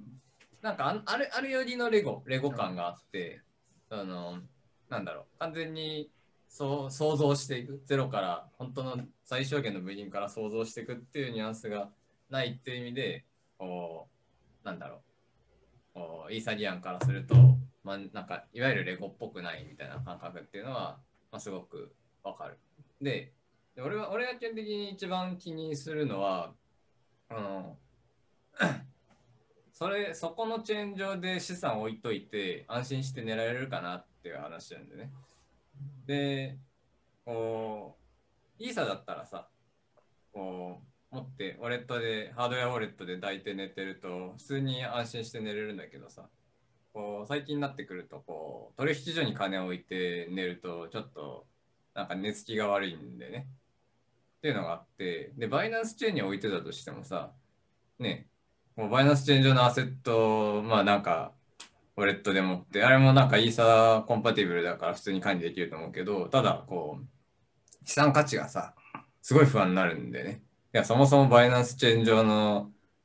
ね、チェーンがそもそもどう、本当に止まんないで回ってくれるのかってやった時にさ、まあ OK 見た後ではちょっと不安になるっていうのがあってね。うん。まあ、CG が仮に捕まったら止まるかもしれないね、バイナンススマートチェーンはね、完全に。そう、ただまあ、バイナンスまであそこまでうさんくさくなると、さすがに事前に対応してそうだから大丈夫みたいなところあるじゃあるんだけど、まあ、わざわざそのリスク取りに行ったところで得られるものっていうのは、そうだだっけ、そうだ、そうだソフト、ソフトドリンクスワップです。超いいね、ソフトドリンクスワップ、名前が。ファンになったわ。ただ、そもそもこう、大抵、ね、なんか、チェーンごとに抱いて寝れるかどうか気にする人は来ちゃダメなところではありますよね。でも、抱いてき、抱い、なんかこう、違いがわからない人は逆にいいさ来ちゃダメなんですよ、あんまり。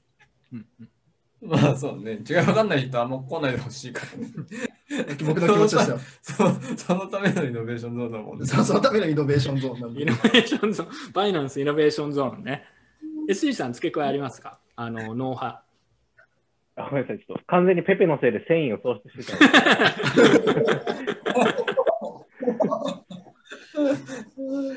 いや、でもなんか、うん、ああいろんなコンパウンドとか、ディファイの機能をバイナンスチェーンで提供したときに、それ支えてるのって全部バイナンスなんですけど、なんかこう法律的にバイナンスが実質それ貸金してるじゃんとか、いろんな金融ライセンスを踏み抜くみたいな話ってないのかなって思ったりはするんですよね。まあもう踏み踏み抜いてるんで。バイナンスイノベーションズ。ありですわ。あありです。バイナンスはありです。あり。あり。ありに、ありになった。じゃあ、じゃあ自分でそしたらちょっとノノー派で最後ちょっとだけ抵抗するように頑張るから、そしたら、カナゴールドと。いや、あの、自分その、なんだろうな、個人的にはまあ、ありなんじゃないかなというか、まあ、あのデファイってさ、そもそもあんまり分散がされてるものはね、もともとなくてみんなね、利率が欲しいからって言ってバイナンススマートチェーンに行ってるっていうんだったら、まあありかなと思うんだけど、ただなんか、あのー、まあ、パクってるだけだから、まあ、ありではありなんだけど、まあ、あんま意味ないというか、まあ、なんか本当にゴミ箱って感じ、ゴミ箱だから、だからなしですよ。ゴミのゴミのたまり場なんだからそれはありと、ね、みなすかなしとみなすかっていうのは人によって違うけどまあゴミのたまり場だというペペの表現を使うんだったらまあだからまあなしだよねって思いますけどね。な何もイノベーションゾーンからイノベーションが起きてないんですよ。名前がかっこいいくらいしかないんですよ。ソフト、ソフトドリンクスワップって最高ですけど、その、なんか本当に一時的なあれで、あの長期的にそれ持たないと思うんで、その点ではまあなしって言えるかなと思います。いやでもあそこまで徹底的に意味のないものを作ってイノベーション面ができるっていうのもね新しい発見でイノベーション ありになってる。ありあり派になってる。ありありかなしかっていうか生ハゲの勝ちで はい。というわけで、えーえー、バイナンススマートチェーンありかなしか、どちらかというと、ありの方がなんとなくこう、いろいろな意味で勝ったかなという雰囲気でしたね。はい。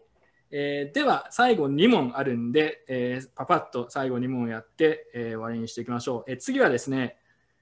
2021年にユニスワップの出来高はバイナンスを超えるか。またバイナンスか。バイナンスつながりですね。えー、バイナンスユニスワップがバイナンスを超える派の人、来年中に。あれ ?1 人 ?2 人 ?3 人。えー、SG、コーヒー、キシン。で、超えない派がカナゴールドと生揚げかな。怖いな、コスプレくんだ。じゃあ、あの、ペースを、ペースを取られないように、じゃあ、あのユニスワップが超える派からちょっと主張をお願いします。はい、じゃあ、僕からいきますね。はい。あの、まあ、なんか国オタクなんですげえ国勉強してたら、あの、公共祭ってあるんですよ。地方祭とか国際ですね。で、地方祭って本当、市場に出回ってないんですよ、今。どっかの都道府県出しても全然誰も買わなくて、でも、この環境下だと、とあの市場だと、ちょっと買いたい人いるんじゃないかなって思ってて、一種の債券としてのアセットクラスとして。で、で、その、地方債の発行って公募にならないんですよ。自治体が発行して、その、発行したものを直ユニスワップで売るっていう時に、普通、会社の株式とか社債だと、あの50人以上にあの勧誘すると公募になっちゃうんで、金商法一種ライセンス持ってる人しかやっちゃダメですよになるんですけど、公共債はいいんですよ、それやって。だから発行してユニスワップ流すっていうのが実は使える技として。っていうのを、まだちょっと自治体気づいてないし、世界中の、まあ、ウィーンとかはやってるんですけど、市とか、まあ、県みたいな行政単位がそれをやり始めると意外と伸びるんじゃないかなと。っていう感じです。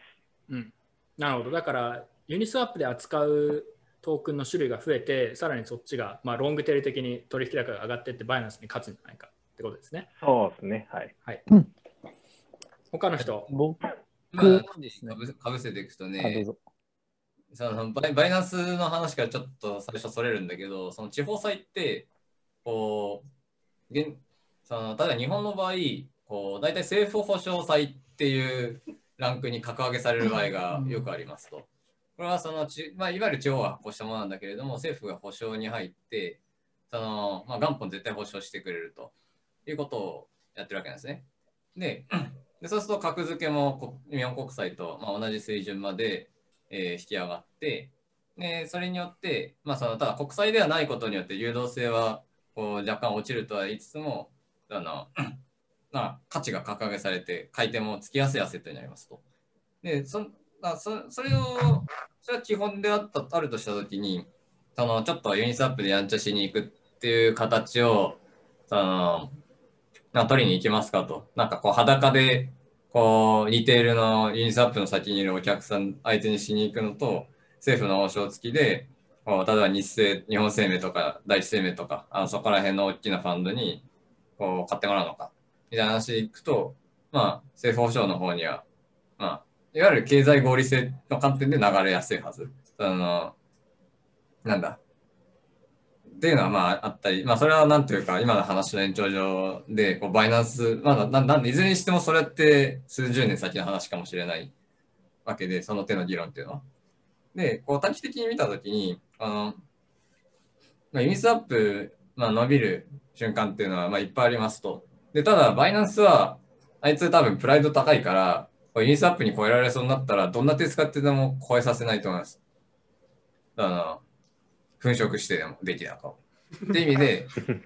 あの CZ って男が絶対にそれはそういうところはしくらないと思ってるから俺は。超えない。超えない。だからバイバイナンスが、えー、負けることはない。来年負けることはない。それを、それでもユニスアップは越せるようなさっきの新しいこう、うん、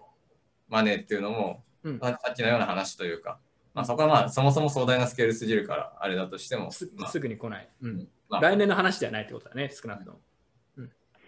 まあ、これ質問は来年ですからね。来年中に超えるかって話。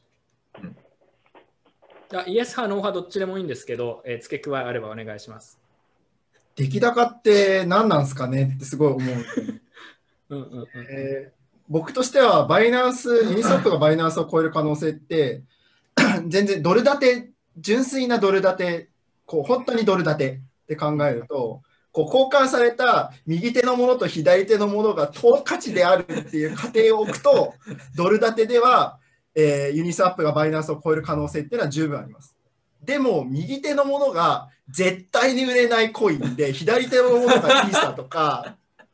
そういうのを、あとはなんか、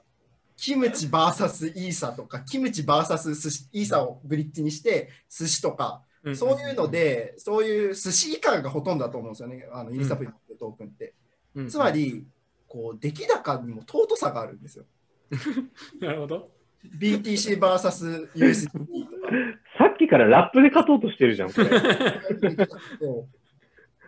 えキムチ VS 寿司の100万円の出来高って、どっちの方が価値があるのって話なんですよ。まあでも、モデレーターから一応突っ込むとすると、まあ、出来高って質問は結構明確に定義してるから、まあ、例えばじゃあコイン月光上での現物の取引高というそういうことになるだろうね。だからユニサップだとこう、そもそも出来高っていう概念がこうなんか崩壊しているので、こうなんかどちらかというと僕としては超えないというよりかは超えてほしくない、こう尊さ的に超えてほしくないなるほどね。でも超える可能性はあるって言ってね。だからその謎の謎の草コインと謎の、まあ、イーサ、なんでもいいですけど、が、謎の草コイン、うん、謎の草コインと、の大量謎の草コインと1イーサ上げるのを無限に繰り返せば。まあそうですよね。うん、まあ、リクイディティプロバイダーが知らない間に損してるとか、そういう話なだけで。そういう話があって、そういうのをもう抜いて、出来高っていうのに見ると、可能性ってあるんですけど、まあ、それは、まあ、本当は出来高じゃないだろうっていう。なるほどね。はい。見てほしくねっていう感じです。ね、ね、それ願望 見てほしくね。えっと、じゃあ、えー、抜く派、抜く派。まあ、なんか結構ね、ペペが抜く派の意見もちょっと若干言った気もするんだけど、追加ありますか？あの、僕これ、えっと、抜く派なんですけど、あの、前提としては、その、ユニベユユニスワップがコインベース一瞬抜きましたみたいな今年あったと思うんですけど、うん、そういう感じで本当の瞬間最高風速での、あのことはあるなと思ってて、で理由は2つあって1つはあの他のやっぱ L1 がいっぱいポコポコ出てきてる中でその例えばアバランチポルカドットとか何でもいいですけどなんかそれをラッピングして ERC20 で流すみたいな動きが結構増えててなんかラップと G キャッシュも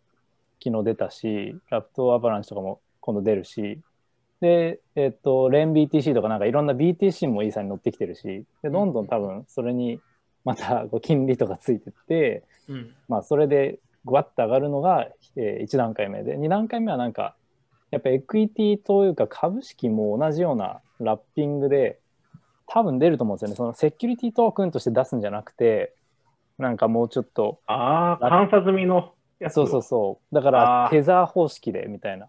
テザーっていうかコインベコイン USDC 方式で、えー、レギュレーティッドなエクイティトークみたいな。で、多分、やら、アンカレッジとかそこら辺がカストディまあ、証券会社とかカストディして、どっかと組んで流すみたいな。で、えっと、瞬間的にちょっとユニスワップで上がるっていうのは起きそうなるほどな。確かに。まあ、上場するだけすればね、流動性アクセスできるからお得ですよね。うん。なるほど。自分、モデレーターなんだけど、どちらかというと、超えない派の意見、ちょっといいですか？あの、要は、だから、バイナンスがリードを奪われることはない。えー、まあ、カナゴールが言ったみたいに、バイナンスは多分対応してくるだろうっていうのは、まあ、結構あると思っていて、てかもうすでに対応してるじゃないですか。バイナンスイノベーションゾーンとか。まあ、流動性を今もうすでに取ってるんですよ。取り始めてるんですよ。で、ユニスワップの話とかも中央集権的な形でバイナンスがパクり始めてるんで、ユニスワップ使ってる人たちなんて別に関係ないじゃないですか。ユニスワップでもバイナンススワップでもなんとかスワップでも。だから、バイナンスが、あの、バイナンスが何もしないですし、え、ー、と、ユニスワップもそのまま独自でいけば、なんかそういう可能性ありますけど、対応してくるので、その点ではバイナンスにやっぱ流動性がいく。で、その STO どうのって話もありましたけど、バイナンスがそれ同じことやればいいじゃないですか。ある意味。バイナンスも多分対応できますし、だからそっちに流動性を取られる競争関係があって、すでにバイナンスがリードしてるんだったら、自分はユニスワップは超えないし、ユニスワップもすでにバーってきましたけど、今こうなってますからね。それ理由の一つはもうバイナンスに、バイナンススマートチェーンという、まあ、あの前の議論にちょっと戻りますけど、そっちに取られてるとかっていうのもあるんで、そういう競争関係まで考えると抜かないんじゃないかなと思います。バイナンススマートチェーンで証券買えるようになったら、バイナンスって何業なんですかね？いや、僕は分かんない。その法律的なところはよく分かんないんですけど、ユニスワップででも STO みたいなやっちゃったら、それこそユニスワップの会社も危ないと思うんですよね。逆に。それだったらバイナンスにそれやらせた方があなんか安定してるしそ、むしろ STO やるんだったらバイナンススマートチェーンでやる方が可能性ある気がします。自分どちらかというと。地方債でも何でもいいですけど。でもまあ来年はそれ起きるかどうか知らないですけど。結構個人的にはこう前回前の議論の戻ってちょっと真面目な感じになるんですけど 自分結構ローンチしたタイミングが割と神がかっていてそうそうそう。本当にこうユニスワップにみんな疲れたところをユニスワップのこう養分層みたいなのを一気にドレインしたっていうのでうまいよね。ユニスワップに対するディフェンスとしては結構いい動きというか、強い動きですよね。うん、そう。だから取っちゃってるんだよねすでにね。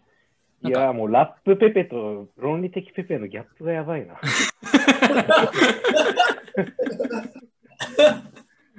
どうですか？あの、ユニスワップが抜く派、今の意見に対する反論とか。次の。うん、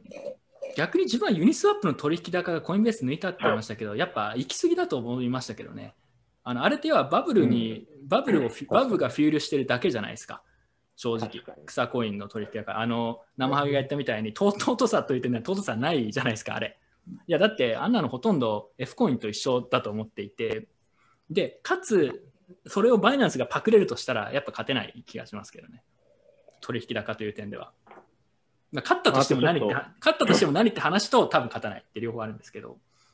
イエス派としての懸念ですけど、はい。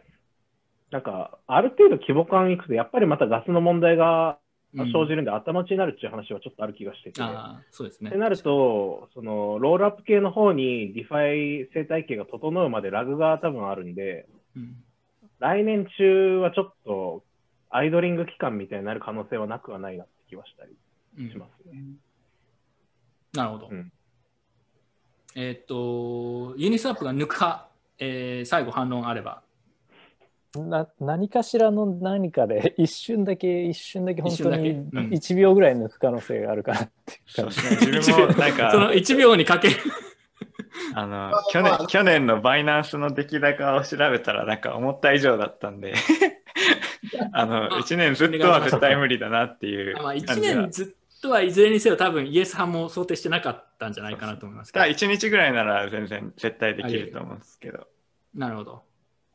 まあバ、バイナンスリスクもありますしね、そのやっぱり。逆に。まあそうね、うん、そうね。バイナンスリスクありますね、確かに。うん、BS、そうね。確かにバイナンスが潰れたらさ、ユニスワップが、ユニスワップがさ、その不戦勝みたいなのは来年あり得るとか、そういうのあるかもしれないですね。バイナンスがないみたいな。ユニスワップは一応存在してるから取引高抜いたみたいな。まあ、それは全然なくはないです確かに。テザーが例えば一気に禁止になって、その時、その瞬間に一瞬抜くとかね。確かにそれはあり得るかもしれない。うん、なるほど。まあ、こんなもんかな。結構、これ思ったより盛り上がったような気もしなくはない。ペッペなんか追加ありますか？いや、特にないです。締めの言葉。では、えー、っと、最後かな、今日の質問。えー、これはですね、SG さんから持ってきてもらった質問なんですけど、えー、質問です、えー。2025年までに国連加盟国の少なくとも1つが BTC を法定通貨に定めると思うかという質問です。まあ、要は国がもう公式にビットコインがうちの通貨ですよとまあ認める事態が来るか。2025年です。まあ、約5年。えー、来ると思う人。コーヒー、キシン、SG、来ないと思う人。コスプレ軍団だな、また。えっと、じゃあ、じゃあ、コスプレ軍団からいこう。来ないと思う人から、来ないと思う方から、えー、理由を説明してください。どうぞ、ペッペどうぞ。どうぞ。あじゃあ、ペッペ以外の方からいくと。荒らしてくるからな、ペペ。えっと、あの、基本的に、あの、BTC とか、まあ、そもそも自国のオリジナルの通貨以外を法定通貨に、えー、するインセンティブっていうのは基本的にはなくて、うん、できることなら自分たちで作りたい。オリジナルのコインを作りたいっていうのが、まあ、ありますと。いや、まあ、通貨発行したら絶対に儲かるからなんですと。で、あの まあ、それはその草コイン ICO の人たちは儲かってるのと同じで、えー、草国家も、まあ、あの、すって売れるもんなら売りたいとは思ってますと。で、ただ現実的にあまりにも信用がないと、こう、どうしようもなくて、ドルを法定通貨的な感じで、まあ、渋々使うというのが関の山ですと。で、そこでその、まあ、その主体から見たときに、BTC を法定通貨にしてても、ドル法定通貨にしてても、もはやなんか何も関係がなくて、まあ、まあ、好きにすればみたいな。ただなんかこう、国としてまとまってた方がいろいろ便利だろうから、まあ、どっちを法定通貨ってことにしとくかとか、まあ、それぐらいの意味で、まあ、そういう国にとっては、基本的に、なんだ、じゃそういう国があの BTC を法定通貨にしたところで、まあ、だからなんだみたいなところは、まあ、あると。所詮なんか弱小臭臭すぎて、こう、腐すれないみたいな話ですと。で、じゃあ、こう、まあ、比較的みんなが知ってるまともな国、国連加盟国って言ったって、ね、加盟しててもやべえ国いっぱいあるからね。で、まあ、その中で、こうまあ、比較的マシなところで、こう、じゃあ例えばなんかユユーロも法定通貨だし、BTC も法定通貨みたいなことをやるところがあるのかって言われると、まあ、これもまあ、こう、まあ、あえてやりに行く意味っていうのもないあの、というか、こう、逆になんだ、こう、めんどくさい話に巻き込まれるだけで、っていうのは、その、基本的にその、なんだ、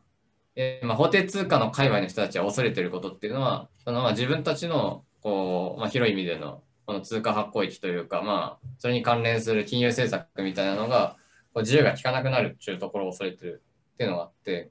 あのまあなんかドルも法定通貨であり、こう、BTC も法定通貨であるみたいな状況っていうのを、まあ比較的まともな国がやろうとししてきたら、これはちょっと、あの、反対する動きっていうのが強くなってくる。まあその状況下ではドルの方を法定通貨として使いにくい状況に追い込まれて、まあ、結局その、まあ意味がない。積極的にやりなんかこう BTC を法定通貨にする意味がないみたいな話になって、あのだからそのなんだまあ弱小草国家みたいな話を除けば基本的にはこう BTC を法定通貨にするみたいな話っていうのは未来英語こう利益相反があるのでないんじゃないのかなっていうのが。ペペはどうですか？いあ僕も似たような感じで、まあ、基本的にこう、ドルでいいんですよね。こう、弱小国家だったら。ドルの方がなんだかんだでいろいろ恩恵大きいんで、で、そこまでドルが信用ここ4年、5年で落とす。5年。5年うん、まあまあ、まずは、まずないでしょう。で、小国がやるとしたら、まず第一選択肢は絶対ドルのはずで、実際、えー、っと、第一選択肢は絶対ドルのはずで、それ実際、えー、っと、オセアニアの小国とかは結構ドルを使う、米ドルを使っている国っていうのが多くて、で、じゃあそこから BTC に乗り換えるってなった時に、えー、っと、普通にアメリカとか絶対嫌な顔しますし、あの、そこのリスクを超えてまで BTC するインセンティブっていうのはまずないし、しあれなんですよ、なんか、さらに、えー、っと、BTC って結構マネロンの文脈で語られることも多いので、それを法定通貨にするっていうのは、なんか僕たちって危険な国でちっちゃいくせに危険な国ですよって言ってるのに結構近くて、そうする意味っていうのも、まあ、法定通、法えー、っと、普通のまともな国家なら絶対にない。で、さらに言うと、じゃあ第第1の選択肢はドルだったとすると、第2の選択肢何かって言って言ったら、まあ、強いてこうデジタル通貨的な側面に収めるんだったら、まあなんかいくつかの小国で集まって共同でデジタル通貨作るとか、あるいはなんかこの間どっかのなんか中南米の国がやってましたけど、自分のところの米ドルペックの法定通貨をえさらにペックしたなんかデジタルコインを発行、3ドダラーとかいうやつを発行するとかありましたけど、まあそういうこう自分たちでそれだったらこううまいことつまり発行コストを抑えられる抑えられて、まあ、それなりに信用担保できるんだったら自分たちで発行すればいいじゃないかっていうのが第二選択肢になるはずで、PTC っていうのは、さらにその下にはユーロとか、もっと日本円とか、もっと,、えー、と信用のある、えー、法定通貨が並ぶはずで、そうなると BTC って多分選択肢としては7番目とか8番目とかそういうあたりで、かつなんか採用すると結構白い目で見られるっていう、うんうん、あんまいいとこないかなっていう。なるほど。まあちょっとすみません、話わざと一瞬ずらすと、まあ、ペテキャッシュならワンチャンはあるかもしれない。金融庁公認いや、冗談です。すみません。まあだから。北極あたりならあるんじゃないですか？まあだから、まあない、ない派ですね。はい。えー、まあ、やる意味がないんじゃないかと、結局。まともな国もちっちゃい国も。あと、まあなんか、こう、お手通貨にならされると、こう、なんかちょっと、応援してた地下アイドルが武道館行っちゃったみたいな感じで、ちょっと寂しいですよね。なるほど。はい。えー、じゃあ、採用する、5年以内に採用する国家がある派、えー、ある理由を述べてください。じゃあ、はい、僕から。じゃあ、SG さん、どうぞ。はい、すいません。あの、一番新しい国でよく検索するとよく出るのが、リベルランドって国があって、セルビアとクロアチアの間のヨーロッパの国で、でここね、EOS であの国のシステム作ってるんですよね。納税、そうそうそうそう、EOS なんですよ。え、国連加盟してるんですか？してないんですよ。してないんですけど。彫刻すぎた。人口2000人ぐらいなんで、村レベルなんですよ。惜しいんですけど、一番国連加盟近いのはここだろうとは思ってるんですけどね。で、まあ、名前の通り、完全にもうネオリベの国なんですよ。もうすべて金。で、稼いでないやつ人権ないし、稼いでるやつは投票権めっちゃでかいという、もう謎にとんがった国で。だからそれしたいから、イオスでその国のシステムを作ってるらしいんですよ、そいつらは。これどこで知ったかっていうと、もともとリベルランド建国時に、あの、なんかよくあるじゃないですか。メールアドレス入れたら国民になれるよみたいな。あれやりつつ、あの、エンジニアの海外の求人票を見てたら、リベルランド、JavaScript エンジニアとかあって、見たら、DAO、国 DAO やるみたいな書いてあって、で、まあなんか、すごい荒いっていう、作りとか設計荒いんですけど、なんか、すごいリバタリアンの国で、ここが一応なんか、なんだっけ、メリットっていう通貨が基軸通貨として書かれてるんですけど、文章には。本当にリバタリアンしか集まらないんだったら、ビットコイン乗せてきてワンチャン国連乗ってくれたらいいなってすごい頭の悪い発想してるんですけど、あるとしたらここかなと。で、こういう国がもう、俺らビットコインの国なんだ、リベルランドなんだみたいなことをすごいプロモしだすと、世界中からこう、ちょっとデジの外れたネオリベが集まって国になると、もっとでかく。あ、じゃあなんなら富裕層とか。今、今は国連に参加してないけど、ビットコインにしたら、なんか人が集まって国連に参加できるほどの力を持つだろうという主張ですそういう、はい、お金結構と、結構やっぱ飛び技的な感じはしますけど、なるほど。他の人は？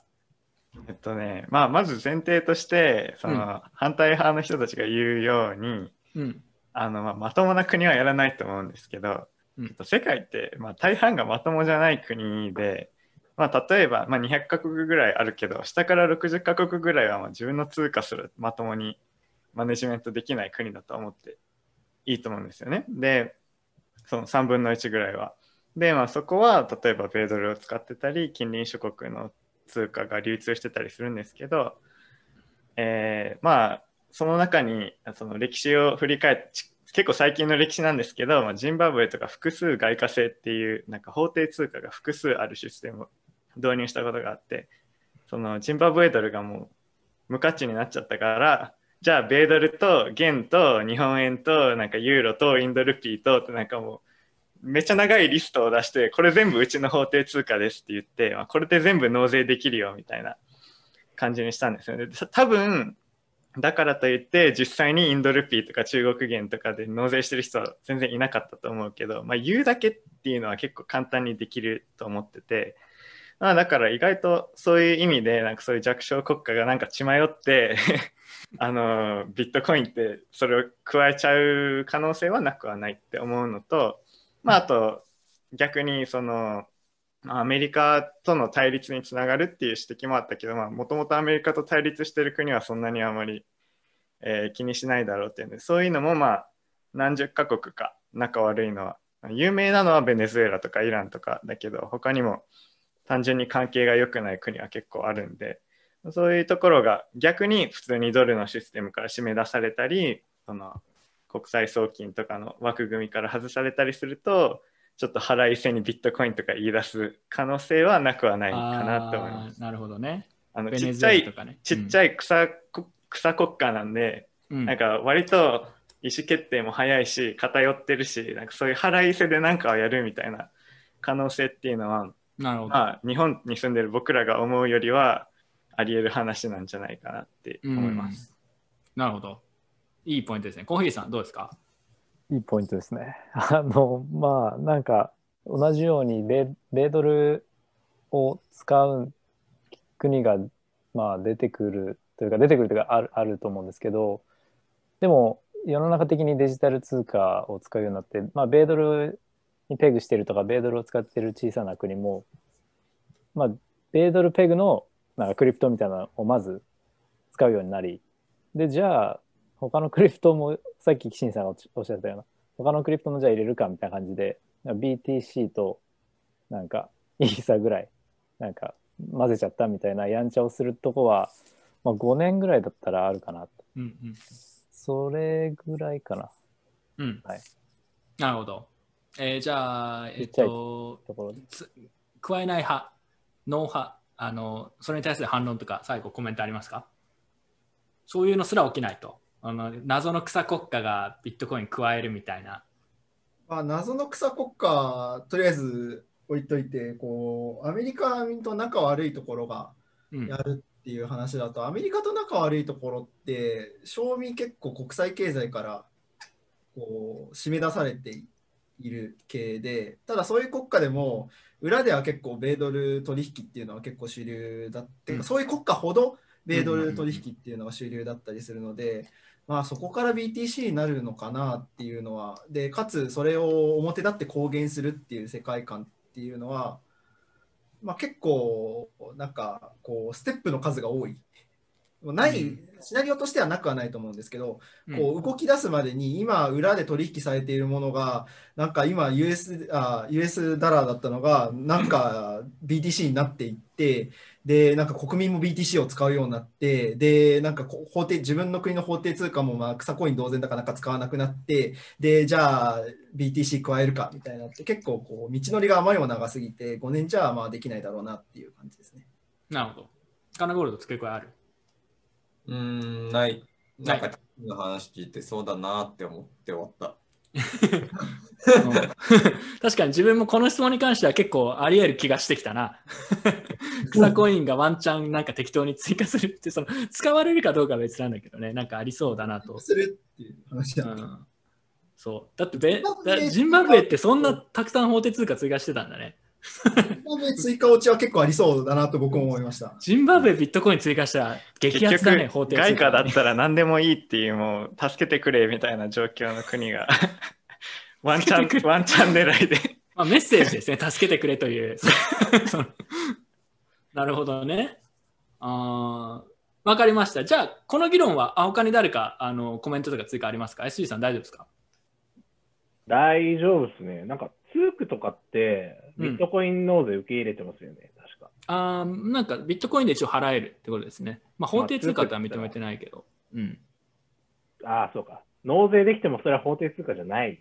という、ね、まあ、法定通貨と認めるってそもそも何何の意味があるんだ何なんだって話はありますけどそもそも、うん、ね 何っていう別にねジンバブエが明日いきなり謎にビットコインなんか謎の草通貨の一つとしてビットコイン追加しても何って話なんですけど、うん、まあありえないことはないかなと。ちょっと自分も聞きながら思いました。うん。と思って。結構ジンバブエ落ちはマジでありそう。うん、そうそうそう。ちなみに、じゃあちょっとこの議論は一旦ここまでにするとして、仮にジンバブエのところもいいんですけど、謎の島国とか草国家がビットコインを法定通貨にしましたってアナウンスして、あこれでビットコインで、えー、もう国内だったら、まあ、全ての消費に対してみんなビットコインで支払えるようにしますよと。まあ、そういうふうに少なくとも法律では決めますよって言ったら、行きますか、その国。行かない。まあ、旅行、旅行でも。命が惜しんでいきません。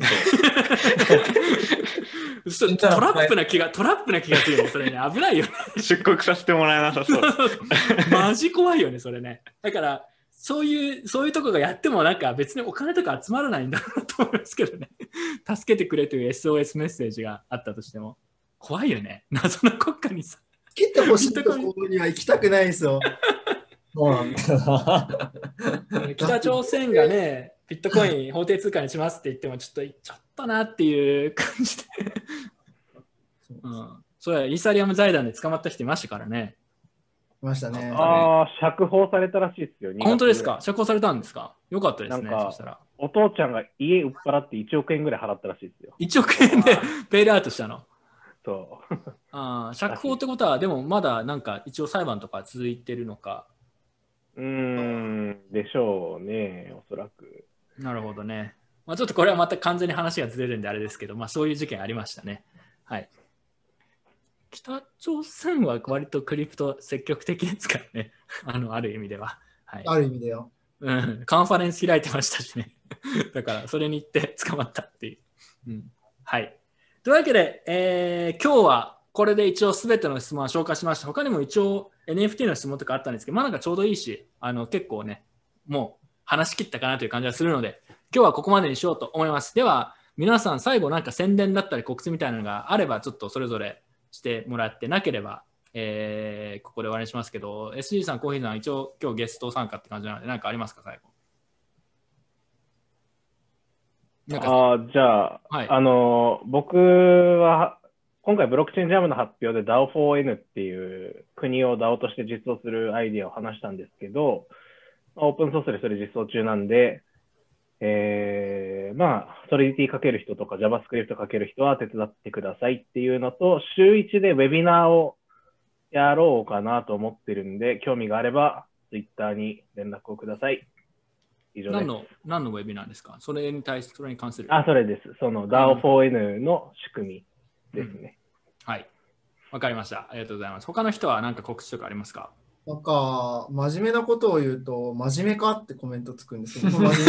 いや、それ、それはこの見た目だとそう、そうならざるを得ないでしょう。あと、なんかそろそろ動乱が疲れてきて、ちょっと早くお風呂入りたい。お風呂入り、告知？もそろそろお風呂入りたい。ちょっとしんどいです。はい。他の人大丈夫かなはい。というわけで、えー、今回ここまでにします。一応、ブロックチェーンジャムとの、まあ、コラボ放送ということで、えー、ブロックチェーンジャムに参加したメンバーの人も一部、えー、呼んで、まあ、結構いい議論できたんじゃないかと思います。ちなみに、えっとね、結構コメント見てたんですけど、あんまり綺麗に分かれてるなと思ったやつそんなになくて、なんかモリモリモリモリって感じで、どっちが勝ったかよくわかんないやつが多かったんですけど、一応今回見た感じだと、えー、忘れちゃったな。えっと、2021年中に日本の上場企業がビットコインを購入するかは、まあ、しない方が支持が多かった感じなので、しない派が1票と、スタバ、マクドナルド、ミスルビットコイン支払いができるか、これも、えー、しない派がどちらかというと多かったのと、 DeFi バブルも終わってないの方が多かった。えー、で、 Binance Smart Chain、これはなんかもう議論がなんかもう完全にペペペ勝利みたいになって、まあ、ありかな？ありが勝利になった感じですけど。で、 Uniswap の出来高、 Binance を超えるか、これもちょっとコメント足りないんですけど、どちらかというと超えないの方が多かったかなっていう感じがします。要は、 Binance がそのまま勝ち続ける。で、えー、国名加盟、これちょっとコメントが少ないので分かんないんですけど、どちらかというと、これも議論的には、まあ、草国家がワンチャンあるんじゃないかとが、どっちかというと優勢だったかなっていう感じがします。どう？なんかそれぞれ今ので勝敗、今何勝何敗？これ、バイナンススマートチェーンに生ハゲさんいるっすよね？イエスですから。イエス、イエス。イエス。変えとこう。はい。なので、えっと、あれ、戦績今日一番いいの誰？ペペか？多分ペペですよ。ペペ、ペペ、今ので何勝何敗いや、僕2回か3回ぐらい負けてます。あ、本当に？2, ?2 回か3回で分かんない、それじゃ。まあ、それぐらいっす。なんか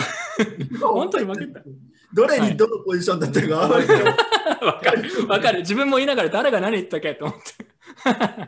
まあちょっと後で生産して一応戦勝率はなんとなくこう決めとこうと思います。一応メモっておきます。いやでもね、多分ね、ペペの勝ちだと思うよ。うん。多分俺もそんな気がします、今日は。結構いい面白いこと言ってた気がする。主張が強すぎただけで。